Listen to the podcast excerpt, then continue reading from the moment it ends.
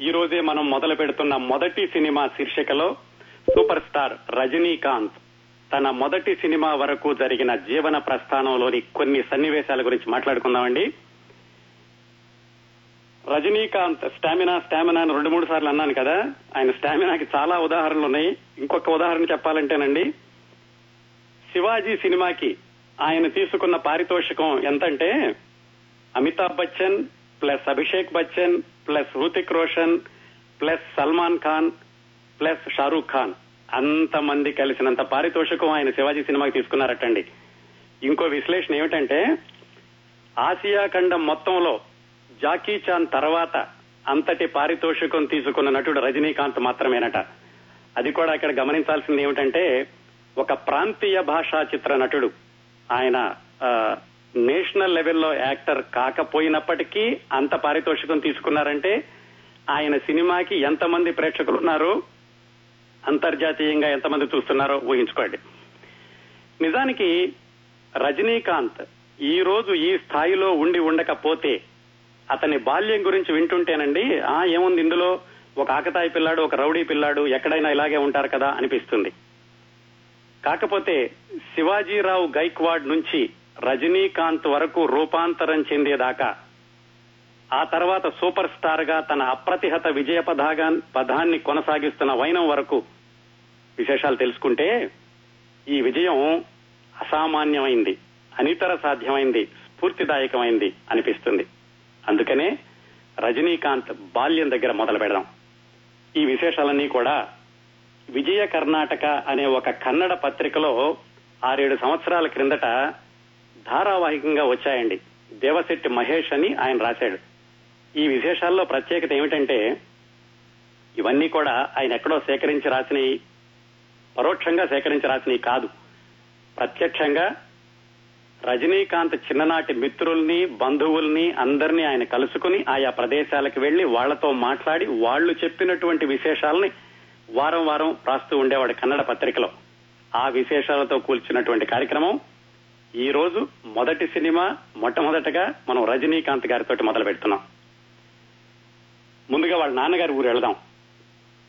బెంగుళూరు నుంచి కనకపూర్ వెళ్ళే దోవలో ఇరవై ఐదు కిలోమీటర్లు వెళితే ఎడం వైపుకి తిరిగితే సోమనహళ్ళి అనే ఒక పల్లెటూరు ఉంటుందండి. ఆ ఊర్లో రాణోజీరావు గైక్వాడ్ అనేటటువంటి మహారాష్ట్రియన్ చాలా సంవత్సరాల క్రిందటే వచ్చి అక్కడ స్థిరపడినటువంటి మహారాష్ట్ర కుటుంబానికి చెందిన రాణోజీరావు గైక్వాడ్ అనే ఆయన పోలీస్ కానిస్టేబుల్గా పనిచేస్తున్నారు. ఆ ఊరు నుంచి ఒక ముప్పై ఐదు నలభై కిలోమీటర్లు వెళితే నేరళహట్టి అని అది కూడా కర్ణాటకలోనండి ఉంది. చాలా చిన్న ఊరు. ఆ ఊళ్ళో మొత్తం కుటుంబాలన్నీ కలిపి ఒక యాభై కుటుంబాలు ఉంటాయి అంతే. వాళ్ళు కూడా ఏంటి మహారాష్ట్ర నుంచి నాలుగైదు తరాల క్రిందటే వచ్చేసి ఆ నేరల హట్టిలో స్థిరపడ్డారు. వాళ్ళ ముఖ్య వృత్తి వ్యవసాయం. ఉన్నవి చాలా తక్కువ ఇళ్ళు కాబట్టి వాళ్ళల్లో వాళ్ళే ఒకళ్ళకొకళ్ళు బంధుత్వం కలుపుకుంటూ ఉండేవాళ్ళు. వాళ్ళ ఊళ్ళో ఉన్న రాంబాయి అన్నావిడికి మాత్రం ఈ రాణోజీరావు గైక్వాడ్ తోటి వివాహం జరిగింది. వాళ్ళిద్దరూ మన రజనీకాంత్ అప్పటి శివాజీరావు గైక్వాడ్ వాళ్ళ తల్లిదండ్రులండి. వాళ్ళ నాన్నగారు రాణోజీరావు అమ్మగారి పేరు రాంబాయి. ఇంకొక విశేషం ఏమిటంటే ఈ రాంబాయి గారు పుట్టినటువంటి నేరలహట్టి అనే ఊరికి జస్ట్ ఒకటిన్నర కిలోమీటర్ల దూరంలో అరతెక్కల అని ఇంకొక ఊరుంది. అది తమిళనాడులోని ధర్మపురి జిల్లాకి చెందింది. అంటే తమిళనాడుకి కర్ణాటకకి సరిహద్దుల్లో ఉన్నటువంటి గ్రామంలో రజనీకాంత్ గారి అమ్మగారి జన్మస్థలం. ఎందుకు ఎందుకు ఇంత స్పష్టంగా చెప్పుకున్నామంటే ఆ తల్లికి ఆ రోజు తనకి పుట్టబోయేటటువంటి కొడుకు ఆ తమిళనాడు చిత్ర క్షేత్రాన్ని పరిపాలించే మహారాజు అవుతాడని ఆవిడకి తెలుసుండదు ఎవరికి కూడా తెలుసుండదు. అది వాళ్ళ అమ్మగారి నాన్నగారి యొక్క స్వగ్రామాలు. వాళ్ళకి పెద్దమ్మాయి పేరు బాలుబాయి తర్వాత అబ్బాయి పేరు సత్యనారాయణ తర్వాత అబ్బాయి పేరు నాగేష్. ఈ ముగ్గురు సంతానం తర్వాత పంతొమ్మిది వందల నలభై తొమ్మిది డిసెంబర్ పన్నెండో తారీఖు అర్ధరాత్రి సుమారుగా పన్నెండు నలభైకి వాళ్ళకి నాలుగో సంతానం మూడో కొడుకు పుట్టాడు. ఆ అబ్బాయి పుట్టగానే చుట్టుపక్కల చూసిన వాళ్ళందరూ అన్న అన్నారటండి ఏమిటి ఈ కుర్రాడు ఇలా సన్నగా ఉన్నాడు నల్లగా ఉన్నాడు కారు నలుపు మెల్లకన్ను ఏమిటమ్మా మీ అబ్బాయి ఇట్లా పుట్టాడు? అని ఆ తల్లిని అందరూ అదోలాగా మాట్లాడడం మొదలు పెట్టారట ఏ కొడుక్కైనా తన తల్లిలో మదర్ తెరిసా కనిపించినట్లే ఏ తల్లికైనా గాని తన కొడుకులో ఒక రాజకుమారుడు కనిపిస్తాడు. ఆ తల్లి కూడా ఆ చుట్టుపక్కల వాడిన వాళ్ళ మాటలేం పట్టించుకోకుండా నా కొడుకు దిష్టి తగలకూడదని ఆ నల్లగా సన్నగా మెల్లకన్నుతో ఉన్నటువంటి శివాజీరావు గైక్వాడ్కి దిష్టి తీస్తూ ఉండేది రోజు. అదండి శివాజీరావు గైక్వాడ్ పుట్టినటువంటి సందర్భం. శివాజీరావు గైక్వాడే తర్వాత రజనీకాంత్ అయ్యాడని విడిగా విడిగా చెప్పాల్సిన అవసరం లేదు కదా? ఈ రజనీకాంత్ బాల్యానికి వెళ్ళి చూసినట్లయితే చాలా ఆశ్చర్యకరంగా ఉంటుందండి. ఆయనకి పన్నెండు సంవత్సరాల వయసులో తల్లి చనిపోయింది. తల్లి చనిపోయే వరకు ఒక రకమైన బాల్యం తల్లి చనిపోయాక ఇంకొక రకమైన బాల్యం అలా గడిచింది శివాజీరావు గైక్వాడ్కి. తల్లి ప్రేమ ఉన్నంతకాలం తల్లి పొత్తిళ్ళలో ఉన్నంతకాలం మామూలుగా అలరైతే చేస్తూ ఉండేవాడు కానీ మరి విపరీతంగా అతన్ని ఏదో ప్రత్యేకంగా చూసేటటువంటి అల్లరి విపరీతమైన అల్లరి పిల్లడు అనుకునేటటువంటి సందర్భాలు తక్కువగా ఉండేవి. మామూలుగా సహజంగా ఆ వయసులో అందరూ చేసినటువంటి అల్లరి చిల్లర పనులే చేస్తూ ఉండేవాడు. తల్లి మరణించాక అతని జీవితం మరొక మలుపు తిరిగింది. అక్కడికి వెళ్ళబోయే ముందు అసలు చిన్నప్పుడు ఎలా ఉండేవాడో చూద్దాం. ఈయనకి చిన్నప్పుడు ఎలిమెంటరీ స్కూల్లో చేర్పించారు. ఆ ఎలిమెంటరీ స్కూల్లో ఇద్దరు టీచర్లు ఉండేవాళ్ళండి. శాంతమ్మ ప్రభావతి అని. ఈ శాంతమ్మ అనే టీచర్కి మనవాడు చాలా పెట్ స్టూడెంట్. ఐదారు ఐదంతా ఆరు ఏడు సంవత్సరాల వయసులో. ఆ ప్రభావతి అన్నావిడికి శాంతమ్మ అన్నావిడికి పడేది కాదు. అందుకని ఈ ప్రభావతి అన్నావిడ ఎప్పుడు మన శివాజీరావుని కొడుతూ ఉండేది. శాంతమ్మ గారు ఆయన ఆ దాని నుంచి రక్షించడానికని మన వాడికి కొంచెం రక్షణ ఇస్తూ ఉండేది. శివాజీరావుకి శాంతమ్మ గారంటే ఎంత అభిమానం అంటే ఎవరేమన్నా సరే ఆ ఆరేడు సంవత్సరాల వయసులోనే పిల్లలేమైనా శాంతమ్మ గారి గురించి ఏమైనా వ్యాఖ్యానం చేస్తే అతను ఒప్పుకునేవాడు కాదు. వాళ్ళని అదిలిస్తూ ఉండేవాడు. అంత చిన్న వయసులోనే ఇతను ఒక చిన్నపాటి నాయకుడిలాగా ఆ పిల్లలందరినీ కూడా దగ్గర చేస్తూ ఉండేవాడు. ఎట్లాగంటే ఈయనకి బాగా కబుర్లు చెప్పడం అలవాటు అంత చిన్న వయసు నుంచే. సినిమాలు చూసి వచ్చేవాడు. రాజ్ కుమార్ సినిమాలు. అప్పట్లో మన ఎన్టీఆర్ లాగా కన్నడంలో రాజ్ కుమార్ అఫ్ కోర్స్ ఎన్టీఆర్ ఎంజీఆర్ సినిమాలు కూడా చూస్తూ ఉండేవాడు. ఆ సినిమాలు చూసి ఆ కథలు. అలాగే అప్పట్లో నరసింహయ్య అని కన్నడంలో ఒక ఆయన డిటెక్టివ్ కథలు రాస్తూ ఉండేవాడు. అవి ఎవరో చెప్పగా విన్నటువంటి ఆ కథలు. ఇవన్నీ విని స్కూల్కి వచ్చి పిల్లలందరూ కూడా అవి చెప్తూ ఉండేవాడు. ఎవరైనా టీచర్ రాలేదు అంటే అక్కడ మనవాడు ప్రత్యక్షం అవ్వాల్సిందే. వెళ్ళి పిల్లలందరికీ కూడా ఈ కథలు చెప్తూ ఉండేవాడు. వాళ్ళందరూ అలాగా నిశ్చేష్లై వింటూ ఉండేవాళ్ళు.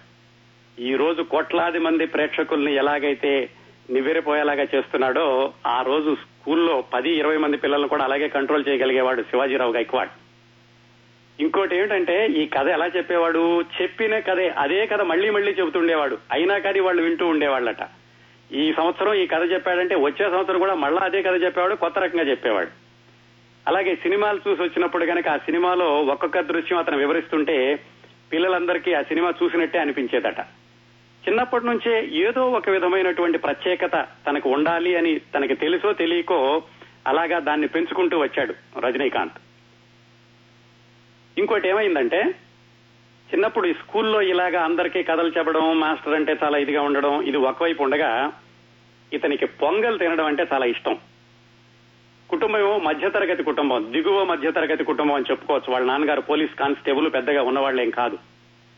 ఈ పొంగల్ గుళ్ళో ప్రసాదంగా పెడతారని రోజు ఏం చేసేవాడంటే తెల్లవారుజామున లేచి ఒక బుట్ట పట్టుకుని ఆ రోడ్డు పక్కన ఉన్నటువంటి పూలన్నీ కోసుకుని ఒక్కొక్క గుడికి వెళ్ళేవాడట ముందుగానేమో అక్కడ శని మహాత్ముడి గుడి అని ఉండేది. అక్కడికి వెళ్ళి అక్కడ పూలు ఇచ్చేవాడు. ఎందుకు? పూలు తెచ్చిస్తే కనుక ఆ పూజారి ప్రసాదం పెట్టేవాడు. పూలు తెచ్చాడని ఇంకొంచెం ప్రసాదం ఎక్కువగా పెట్టేవాడు. అలాగే ఒక గుళ్ళోకి వెళ్ళి ఇచ్చేవాడు అక్కడ పొంగల్ తినేవాడు. మళ్ళీ అక్కడ నుంచి వీరభద్రేశ్వర దేవాలయం అక్కడికి వెళ్ళి ఇచ్చేవాడు అక్కడ పొంగల్ పెట్టేవాడు.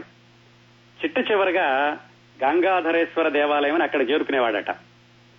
అక్కడ ఒక ప్రత్యేకత ఉంది. ఏమిటంటే అక్కడ పొంగల్ మిగతా వాటికంటే చాలా బాగుంటుంది. అక్కడికి వెళ్ళి పూజలు ఇచ్చి- పూ- పూలు ఇచ్చేవాడు. ఆ పూజారి గారికి చాలా ఆయన క్రమశిక్షణ గల మనిషి. ఎవరైనా గాని ఇంతే పొంగల్ పెట్టేవాడు. కాకపోతే ఆ పూజారి గారి కొడుకు మన శివాజీరావు గైక్వాడికి క్లాస్మేట్. అతని దగ్గరుండి వాళ్ళ నాన్నగారితో రికమెండేషన్ చేయించి మన వాడికి ఇంకొంచెం ఎక్కువ పొంగల్ పెట్టించేవాడు ఆ ఈ పొంగలంతా తీసుకుని మళ్ళా క్లాస్కి వచ్చి క్లాసులో అందరికీ పంచి పెట్టేవాడు. తను ఒక్కడే తినేవాడు కాదు. అప్పటి నుంచి కూడా ఈ లీడర్షిప్ క్వాలిటీస్ అనేవి కొంచెం కొంచెం పెంచుకుంటూ వచ్చాడు శివాజీరావు గైక్వాడ్ మన ఈనాటి రజనీకాంత్. అంతేకాకుండా ఏం చేసేవాడంటే సినిమాలకు వెళ్ళడానికి డబ్బులు కావాలి కదా రోజు అడిగితే మరి చిన్నపిల్లడికి ఎవరిస్తారు? అందుకని ఏం చేసేవాడంటే వీళ్ళ అన్నయ్య గారికి ఒక చిన్న అంగడి లాంటిది ఉండేది. ఆ అంగడి దగ్గరికి వెళ్ళి అక్కడ దుకాణంలో తెలియకుండా ఒక ముప్పై పైసలో నలభై పైసలో దొంగతనం చేసి అక్కడ నుంచి సినిమా చూసి వచ్చేవాడు ఆ సినిమా కథలన్నీ పిల్లలకి చెప్తూ ఉండేవాడు.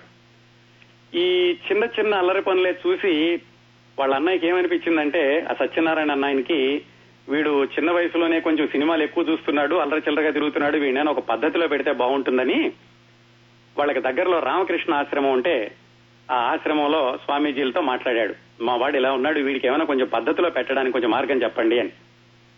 వాళ్ళు ఏం చెప్పారంటే మా దగ్గర ఒక వివేకానంద బాలుర సంఘం అని ఉంది మీ వాడిని ఇక్కడ పంపించండి. రోజు సాయంకాలం వస్తే కనుక వాడిని కొంచెం పద్ధతిలో పెడతాం అన్నారు వాళ్ళు. ఆ విధంగా శివాజీరావు గైక్వాడ్ని వాళ్ళ అన్నయ్య సత్యనారాయణ ఏం చేశాడంటే ఆ సాయంకాలం పాటు రోజు వివేకానంద బాలుర సంఘానికి వెళ్ళేలాగా ఏర్పాటు చేసేవాడు. వెళ్ళేవాడు బుద్ధిగా వెళ్ళేవాడు ఏడెనిమిది సంవత్సరాల వయసులో. బుద్ధిగా వెళ్ళేవాడు అక్కడికి వెళ్ళి ఆ ఆశ్రమంలో ఆకులు గడ్డి ఇలాంటివన్నీ ఏరు పారేసేవాడు కాస్త వాళ్ళతో పాటు ప్రార్థన చేసేవాడు. అక్కడ వాళ్ళు ఏదో బిస్కెట్లు పాలు పెడితే అవి తీసుకుని ఇంటికి వచ్చేవాడు ఈ విధంగా కొంచెం అక్కడికి వెళ్తుంటే కొంచెం దోవలో పడినట్టుగా అనిపించింది. కాకపోతే సహజమైన అలా ఎక్కడికి పోతుంది? అది మాత్రం కొనసాగుతూనే ఉంది. ఈ వివేకానంద బాలుర సంఘం ఆశ్రమంలో జరిగినటువంటి ఒక సంఘటన ఏమిటంటే మొట్టమొదటిసారిగా శివాజీరావు గైక్వాడ్ అనే పిల్లడు మేకప్ వేసుకుని రంగస్థలం ఎక్కినటువంటి సంఘటన ఈ వివేకానంద బాలుర సంఘంలో జరిగింది. మొట్టమొదటిసారిగా ఆ ఆశ్రమంలో పిల్లలందరూ నాటకం వేసేటప్పుడు మనవాడు అనుకరణ అనుసరణ అనే పిల్లల నాటకంలో ఒక పల్లెటూరి రైతు వేషం వేశాడు. అదండి ఈ రోజు ముప్పై కోట్లు నలభై కోట్లు పారితోషికం తీసుకునే స్థాయికి ఎదిగిన రజనీకాంత్ శివాజీరావు గైక్వాడ్గా ఏడెనిమిది సంవత్సరాల వయసులో మొట్టమొదటిసారిగా రంగస్థలం ఎక్కి మేకప్ వేసుకుంది ఎక్కడా అంటే ఆ రామకృష్ణ ఆశ్రమంలో అనుకరణ అనుసరణ అనేటటువంటి నాటకంలో.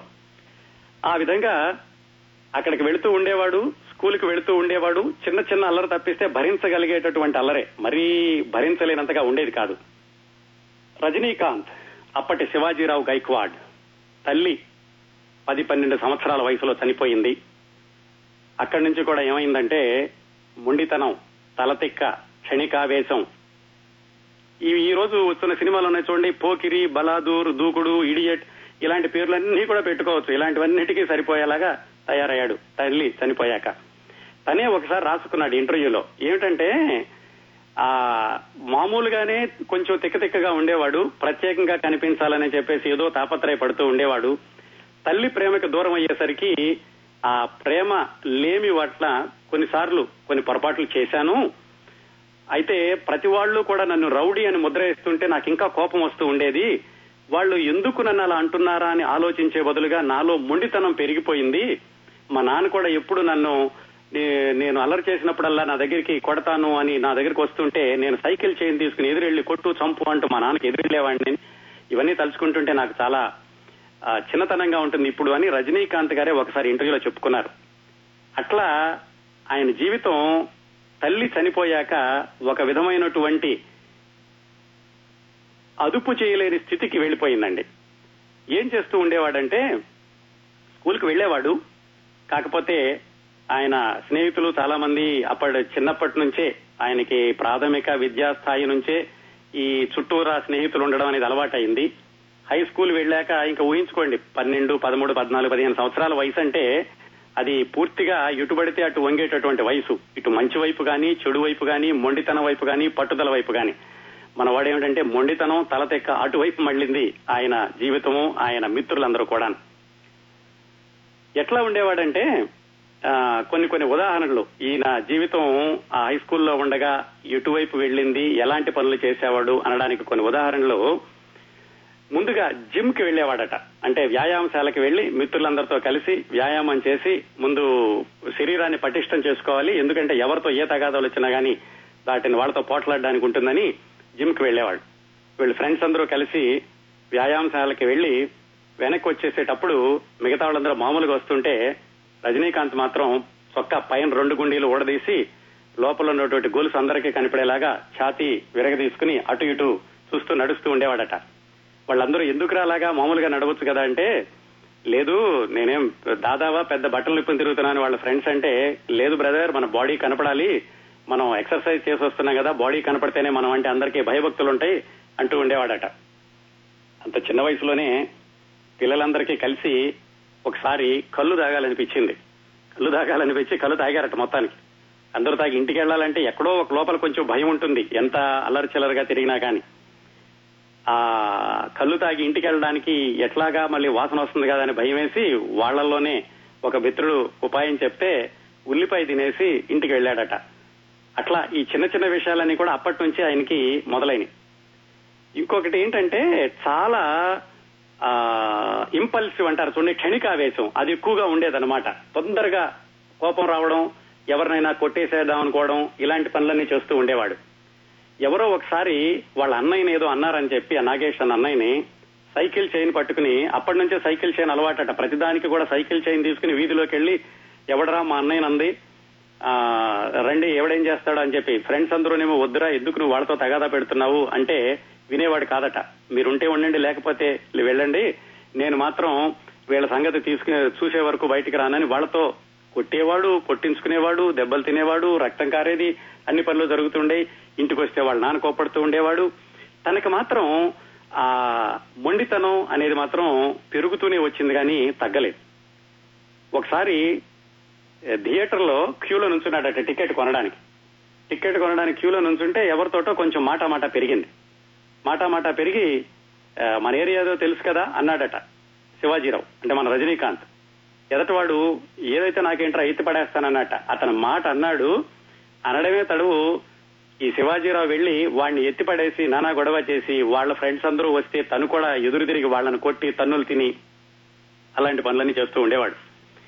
ఇంకా ఆయన చాలా క్షణికావేశం అని చెప్పడానికి ఇంకొక ఉదాహరణ ఏమిటంటే వీళ్ళ నలుగురు ఫ్రెండ్స్ ఉండేవాళ్ళండి. రాజా రాము చంద్రశేఖర్ మరియ స్వామి ఇలా నలుగురు ఉండేవాళ్ళు అనమాట వీళ్ళందరూ కలిసి తిరుగుతూ ఉండేవాళ్ళు హై స్కూల్ రోజుల్లో.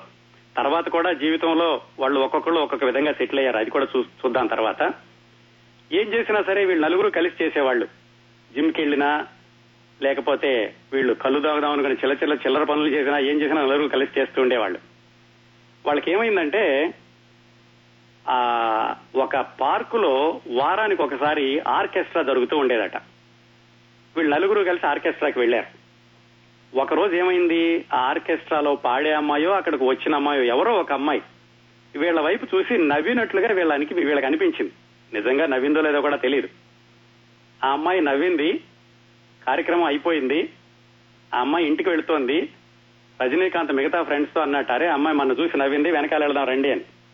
మిగతా వాళ్ళందరూ చెప్పారట వద్దురా శివాజీ అమ్మాయి ఎందుకో నవ్వింది ఎవరు చూసి నవ్విందో మనం అలాగా అపార్థం చేసుకోకూడదు వెళ్ళొద్దంటే కాదు కూడా ఏమైనా సరే వెళ్ళాల్సిందని వాళ్ళందరినీ కూడగట్టుకుని ఆ అమ్మాయి వెనకాల వెళ్ళడం మొదలు పెట్టారు ఎంత దూరం? రెండు కిలోమీటర్లు మూడు కిలోమీటర్లు అలా నడిచి వెళ్ళారు. ఏం చేయలేదు వాళ్ళని వెనకాల నడుస్తూ వెళ్ళారు. ఆ అమ్మాయి ఎంత దూరం వెళ్ళి చివరికి ఆ అమ్మాయి ఇంట్లోకి అమ్మాయి వెళ్ళిపోయింది. సరే అమ్మాయి వెళ్ళిపోయింది మన వాళ్ళు వెనక్కి తిరిగారు. ఈ నలుగురు ఫ్రెండ్స్ కలిసి వెనక్కి నడుచుకుంటూ వస్తున్నారు. నడుచుకుంటూ వస్తూ వస్తూ మరి ఇంటికి వస్తే ఏమయ్యేదో మధ్యలో ఎక్కడో హోటల్ దగ్గర ఆగారు. హోటల్ దగ్గర ఏదో కాఫీ తాగుదామని ఆగేసరికి పక్కనే సర్రం అంటూ ఒక అంబాసిడర్ కారు వచ్చి ఆగింది. ఆగి కారులో నుంచి దిగి ఎవడరా? ఇందాక మా అమ్మాయి వెనకాల వచ్చినాళ్ళు. అంటే వీళ్ళల్లో నేనే అన్నాడట ఎవరో పెద్ద ధైర్యంగా అనేసరికి రండి కారులో కూర్చోండి అన్నట్టు ఆ కారులోంచి వచ్చిన అతను. మిగతా వాళ్ళందరూ హెజిటేట్ చేస్తున్నారు కూర్చుందాం వద్దా అని. మన రజనీకాంత్ ఏమైతే అవుతున్నారా రండి అని చెప్పేసి కారులో కూర్చున్నారు. సరాసరి తీసుకెళ్ళి పోలీస్ స్టేషన్ తీసుకెళ్ళాడు పోలీస్ స్టేషన్ తీసుకెళ్ళి ఇదిగో ఈ నలుగురు మా అమ్మాయిని అల్లరి చేశారు మా అమ్మాయి వెనకాల పడి వచ్చారు వీళ్ళు అని చెప్పి పోలీస్ స్టేషన్లో అప్పగించాడు ఆ తీసుకెళ్ళిన అతను. సరే పోలీస్ పోలీస్ కానిస్టేబుల్ మరి అమ్మాయి మీద అల్లరి చేయడం అంటే సీరియస్గా తీసుకుంటారు కదా? వాళ్ళు ఒక్కొక్కళ్ళనే విచారించడం మొదలు పెట్టారు ఏం జరిగింది ఏం జరిగిందని వాళ్ళు ఏదో చెబుతున్నారు మేమేమీ చేయలేదు వెళ్ళొచ్చాము మీరు ఎవరు అంటే ఏదో చెప్తున్నారు. మన రజనీకాంత్ అప్పుడు ఎలా ఉన్నాడంటే పూర్తిగా బోడిగుండు మంచి రంగురంగుల చొక్కా ప్యాంట్ వేసుకుని ఉన్నాడు. అందరిని అడుగుతూ వచ్చి ఇతని దగ్గరికి వచ్చి ఏంట్రా రౌడీలాగా ఉన్నావు? అని అన్నట. మనవాడు ఏమాత్రం చెలించకుండా అక్కడ టేబుల్ మీద ఒక ఫ్లవర్ వేజ్ ఉంటే దాన్ని పేపర్ వెయిట్ ఉంటే దాన్ని తిప్పుతూ నాటక చాలా డ్రామాటిక్ గాను ఎవరు? మీ నాన్నగారు ఎవరు? అంటే పోలీస్ కానిస్టేబుల్ అన్నట్టు చాలా గొప్పగా. అలా అంటే కనుక వదిలేస్తాడేమోనని అనేసరికి అతను అతను ఇస్తున్న కోటాన్ని డబుల్ చేశాడట. నువ్వు పోలీస్ కానిస్టేబుల్ కొడుకు అయి ఉండి ఇలాంటి పనులు చేస్తావా? మీ నాన్న అందరికీ బుద్ధులు చెప్పాల్సింది పోయి నిన్ను కూడా ఇలాగ వదిలేశాడా అని కోట రెట్టింపు చేశారు మొత్తానికి అందరూ దెబ్బలు తిన్నారు. ఆ రిపోర్ట్ ఇచ్చిన అతనేమో వీళ్ళని ఇక్కడ వదిలేసి వెళ్ళాడు. ఆ రాత్రంతా వీళ్ళని మోకాళ్ళ మీద కూర్చోబెట్టారు. తెల్లవారేసరికి ఏం చేద్దాం ఏం చేద్దాం అని ఆలోచిస్తుంటే వీళ్ళందరూ రజనీకాంత్ అనడం మొదలు పెట్టారట నీ మూలన ఇదంతా అయిందని. ఏం పర్వాలేదులే అయిందేదో అయిపోయింది రేపు పొద్దునే చూసుకుండా మాట్లాడకండి అనేవాడట. సో తెల్లవారుజామున అయ్యింది. వదిలేస్తారో లేదో తెలియదు ఆ సరికి ఆ రిపోర్ట్ చేసిన అతను వచ్చి సర్లే పిల్లల్ని పోనీయండి రాత్రంతా ఉంచేశారు కదా రిపోర్ట్ ఉపసంహరించుకుంటున్నాను అన్నట్ట. ఆ రిపోర్ట్ తీసేసుకున్నాడు. మొత్తానికి బతుకు జీవుడా అంటూ వీళ్ళు సావు తప్పి కన్నులు ఒట్టబోయినట్టుగా నలుగురు బయలుదేరారు ఇంటికి వెళ్ళడానికి తెల్లవారుజామున అయింది. రాత్రంతా ఇంటికి వెళ్ళలేదు మరి పొద్దున్నే ఇంటికి వెళితే ఇంట్లో వాళ్ళు ఏమంటారు? ఈ- ఎక్కడికి వెళ్ళొచ్చారని అడుగుతారు కదా దానికి మళ్ళీ ఏదో ఒక నాటకం కావాలి. అందుకని రజనీకాంత్ చెప్పాడట. ఏంటంటే మనం ఎవరో ఫ్రెండ్ మ్యారేజ్కి వెళ్ళొచ్చామని చెబుదాం. అలాగని చెప్తే కనుక ఇంట్లో నమ్ముతారు. కాకపోతే ఎక్కడైనా ఒక కొబ్బరికాయ ముక్కలు తీసుకుని వెళదాం. వాళ్ళు పెళ్ళిలో ఇచ్చారని చెప్పడానికి అని చెప్పాట. అయితే వాళ్ళలో ఇంకొక అతను చెప్పాడు నువ్వు వెళ్ళి చెబుతావు కానీ మీ వాళ్ళు నమ్ముతారని గ్యారంటీ ఏంటి అని? అతను ఇంకొక ట్రిక్ వేశాడు. ఏంటంటే నేను ముందుగా వెళ్తాను. నేను ముందుగా మీ ఇంటికి వెళ్ళి ఏంటి శివాజీ ఇంకా ఇంటికి రాలేదా అని అడుగుతాను. అప్పుడు నువ్వు వెళ్ళు కాసేపటికి. అప్పుడు వాళ్ళకి నమ్మకం కుదురుతుంది. నేను వెళ్ళి చెబుతాను ఇలా పెళ్ళికి వెళ్ళాం రాత్రి మీ వాడు ఇంకా ఇంటికి రాలేదా అని అలాగైతే నమ్ముతారు అని. అలాగా వాళ్ళ ఫ్రెండ్ ముందు వాళ్ళ ఇంటికి వెళ్ళి ఏంటి శివాజీరావు ఇంకా రాలేదు అందరం కలిసి పెళ్ళికి వెళ్ళాం ఇంకా వస్తున్నాడే అని చెప్పి కాసేపటికి ఇతనికి వెళ్ళి ఆ విధంగా ఇంట్లో వాళ్ళ దగ్గర నుంచి దెబ్బలు తప్పించుకున్నాడు. పోలీస్ స్టేషన్లో అయితే దెబ్బలు తిన్నాడు. ఇలాంటి పనులు చేస్తూ ఉండేవాడండి అందరితోటి కలిసి. ఒకసారి ఏమైందంటే వాళ్ళ ఫ్రెండ్స్ అందరూ ఒక హోటల్ దగ్గరగా నడుచుకుంటూ వెళ్తుంటే బిల్లు దొరికిందట. అంటే హోటల్లో పే చేసేసినటువంటి బిల్లు.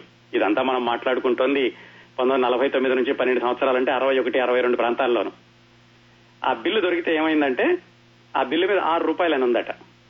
వాళ్ళకు ఒక ఆలోచన వచ్చింది. ఇప్పుడు హోటల్లోకి వెళ్ళిపోయి మన ఇష్టం వచ్చినంత తినేసి ఈ ఆరు రూపాయల బిల్లు పే చేద్దాము అని. అది కూడా మనవాడి ఐడియానే. అందరూ కలిసి వెళ్ళారు హోటల్లోకి వెళ్ళి శుభ్రంగా ఆర్డర్ ఇచ్చేశారు. ఇష్టం వచ్చినంత తినేశారు. తినేసి ఈ ఆరు రూపాయల బిల్లు తీసుకెళ్ళి బిల్లు ఇదే అన్నట్టుగా ఇవ్వడం మొదలు పెట్టారు ఆ ఓనర్ గారు ముందు నుంచి చూస్తున్నాడు ఈ కుర్రాళ్ళు వాళ్ళకి ఏదో తేడాగా ఉంది వీళ్ళు నలుగురు వచ్చి అన్ని ఆర్డర్ ఇస్తున్నారు అని. అతను చూసి కనిపెట్టి ఈ బిల్లు నువ్వు పాత తీసుకొచ్చావు నీ ఒరిజినల్ బిల్ తీయంటే అది అరవై ఐదు రూపాయలు. ఎవరి దగ్గర ఉన్నాయి? ఎవరి దగ్గర లేవు డబ్బులు. వాళ్ళందరూ అక్కడ ఉండగా చివరికి ఆ ఫ్రెండ్స్లో ఎవరో ఒక అతను వాళ్ళ మేనమామ అటు వెళుతూ చూసి ఈ నలుగురు పిల్లల్ని హోటల్ ఆయన దండిస్తుంటే ఆయన వచ్చి ఆ అరవై ఐదు రూపాయలు ఆయన చెల్లించి ఈ నలుగురిని వినిపించాట. ఇట్లాగా రజనీకాంత్ లీడర్గా ఉండేవాడు వీళ్ళందరినీ ఇబ్బందుల్లోకి నెడుతూ ఉండేవాడు. అయినప్పటికీ ఎవరు కూడా రజనీకాంత్ని విడిచి వెళ్ళేవాళ్ళు కాదు. ఎందుకంటే ఈజ్ ద బాస్. బాస్ చెప్పినట్టు వినాలి. అతను వదిలి వెళ్ళడానికి మాత్రం ఎవరు ఒప్పుకునేవాళ్ళు కాదు. ఇదండి ఈ విధంగా వాళ్ళ అమ్మగారు చనిపోయాక కొంచెం అస్తవ్యస్తమైన జీవితం ఫ్రెండ్స్తో కలిసి చాలా అల్లరిచిల్లరగా తిరగడం రౌడీ అనిపించుకోవడం అందరితో కొట్లాట్లకు దిగడం దెబ్బలు కొట్టడం కొట్టించుకోవడం ఇట్లా ఒక క్రమ పద్ధతి లేకుండా పెరగడం మొదలు పెట్టాడు మరి ఇలా పెరుగుతున్నప్పుడు చదువులో మాత్రం ఎలా పైకి వస్తాడు సహజంగానే అక్కడ కూడా ఎదురు దెబ్బలు తినాలి కదా. ఇంకొక గుణం ఏమిటంటే ఆయనకి అప్పటి నుంచే ఎవ్వరూ కూడా తన కళ్ళల్లోకి కొంచెం సేపు చూసినా కానీ భరించలేకపోయేవాడట. ఇదే క్షణికావేశం అందాం చూడండి. ఒకసారి వాళ్ళ మిత్రులందరూ కలిసి ఏదో ఒక చిన్న రోడ్డు పక్కన హోటల్లో ఏదో తింటున్నారో టీ తాగుతున్నారో ఏదో చేస్తున్నారు. వీళ్ళు ఎదురుగుండా ఇతని ఫ్రెండ్ చంద్రశేఖర్ అన్న అతను కూర్చునున్నాడు శివాజీరావు ఒకవైపు కూర్చునున్నాడు. ఉన్నట్టుండి చంద్రశేఖర్ వెనక్కి చూడడం మొదలు పెట్టాట శివాజీరావు. అతనికి అనుమానం వచ్చి ఏంట్రా నా వెనక్కి చూస్తున్నాడు అని వెనక్కి తిరిగి చూశాడు. వెనకాల ఏదో కొంచెం చీకటిగా ఉంది అంతగా కనపట్టలేదు. ఉన్నట్టుండి హఠాత్తుగా ఈ రజనీకాంత్ ఒక దూకు దూకి చంద్రశేఖర్ వెనక్కి వెళ్ళి చేతులు బెంచి మీద ఉంచి ఆ వెనకాల ఉండవాడిని ఒకసారిగా వెనక పడదోశాట. వా- అతను కూడా రౌడీనేమో అతని చుట్టూ కూడా మనుషులు ఉన్నారు మొత్తానికి రభస రభస రచ్చ రచ్చ అయిపోయింది కొట్టుకున్నారు.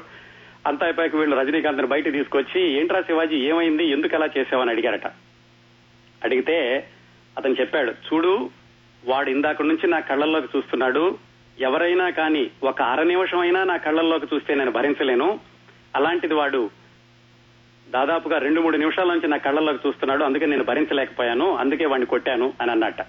అంత ఇంపల్సివ్గా ఉంటూ ఉండేవాడు. సరే ఎస్ఎస్ఎల్సి అయిపోయింది. ఎస్ఎస్ఎల్సి అయిపోవడం అంటే తప్పాడు. ఎస్ఎల్సి తప్పాడు పాస్ అవ్వలేదు. ఇక దాంతో ఏం చేయాలి?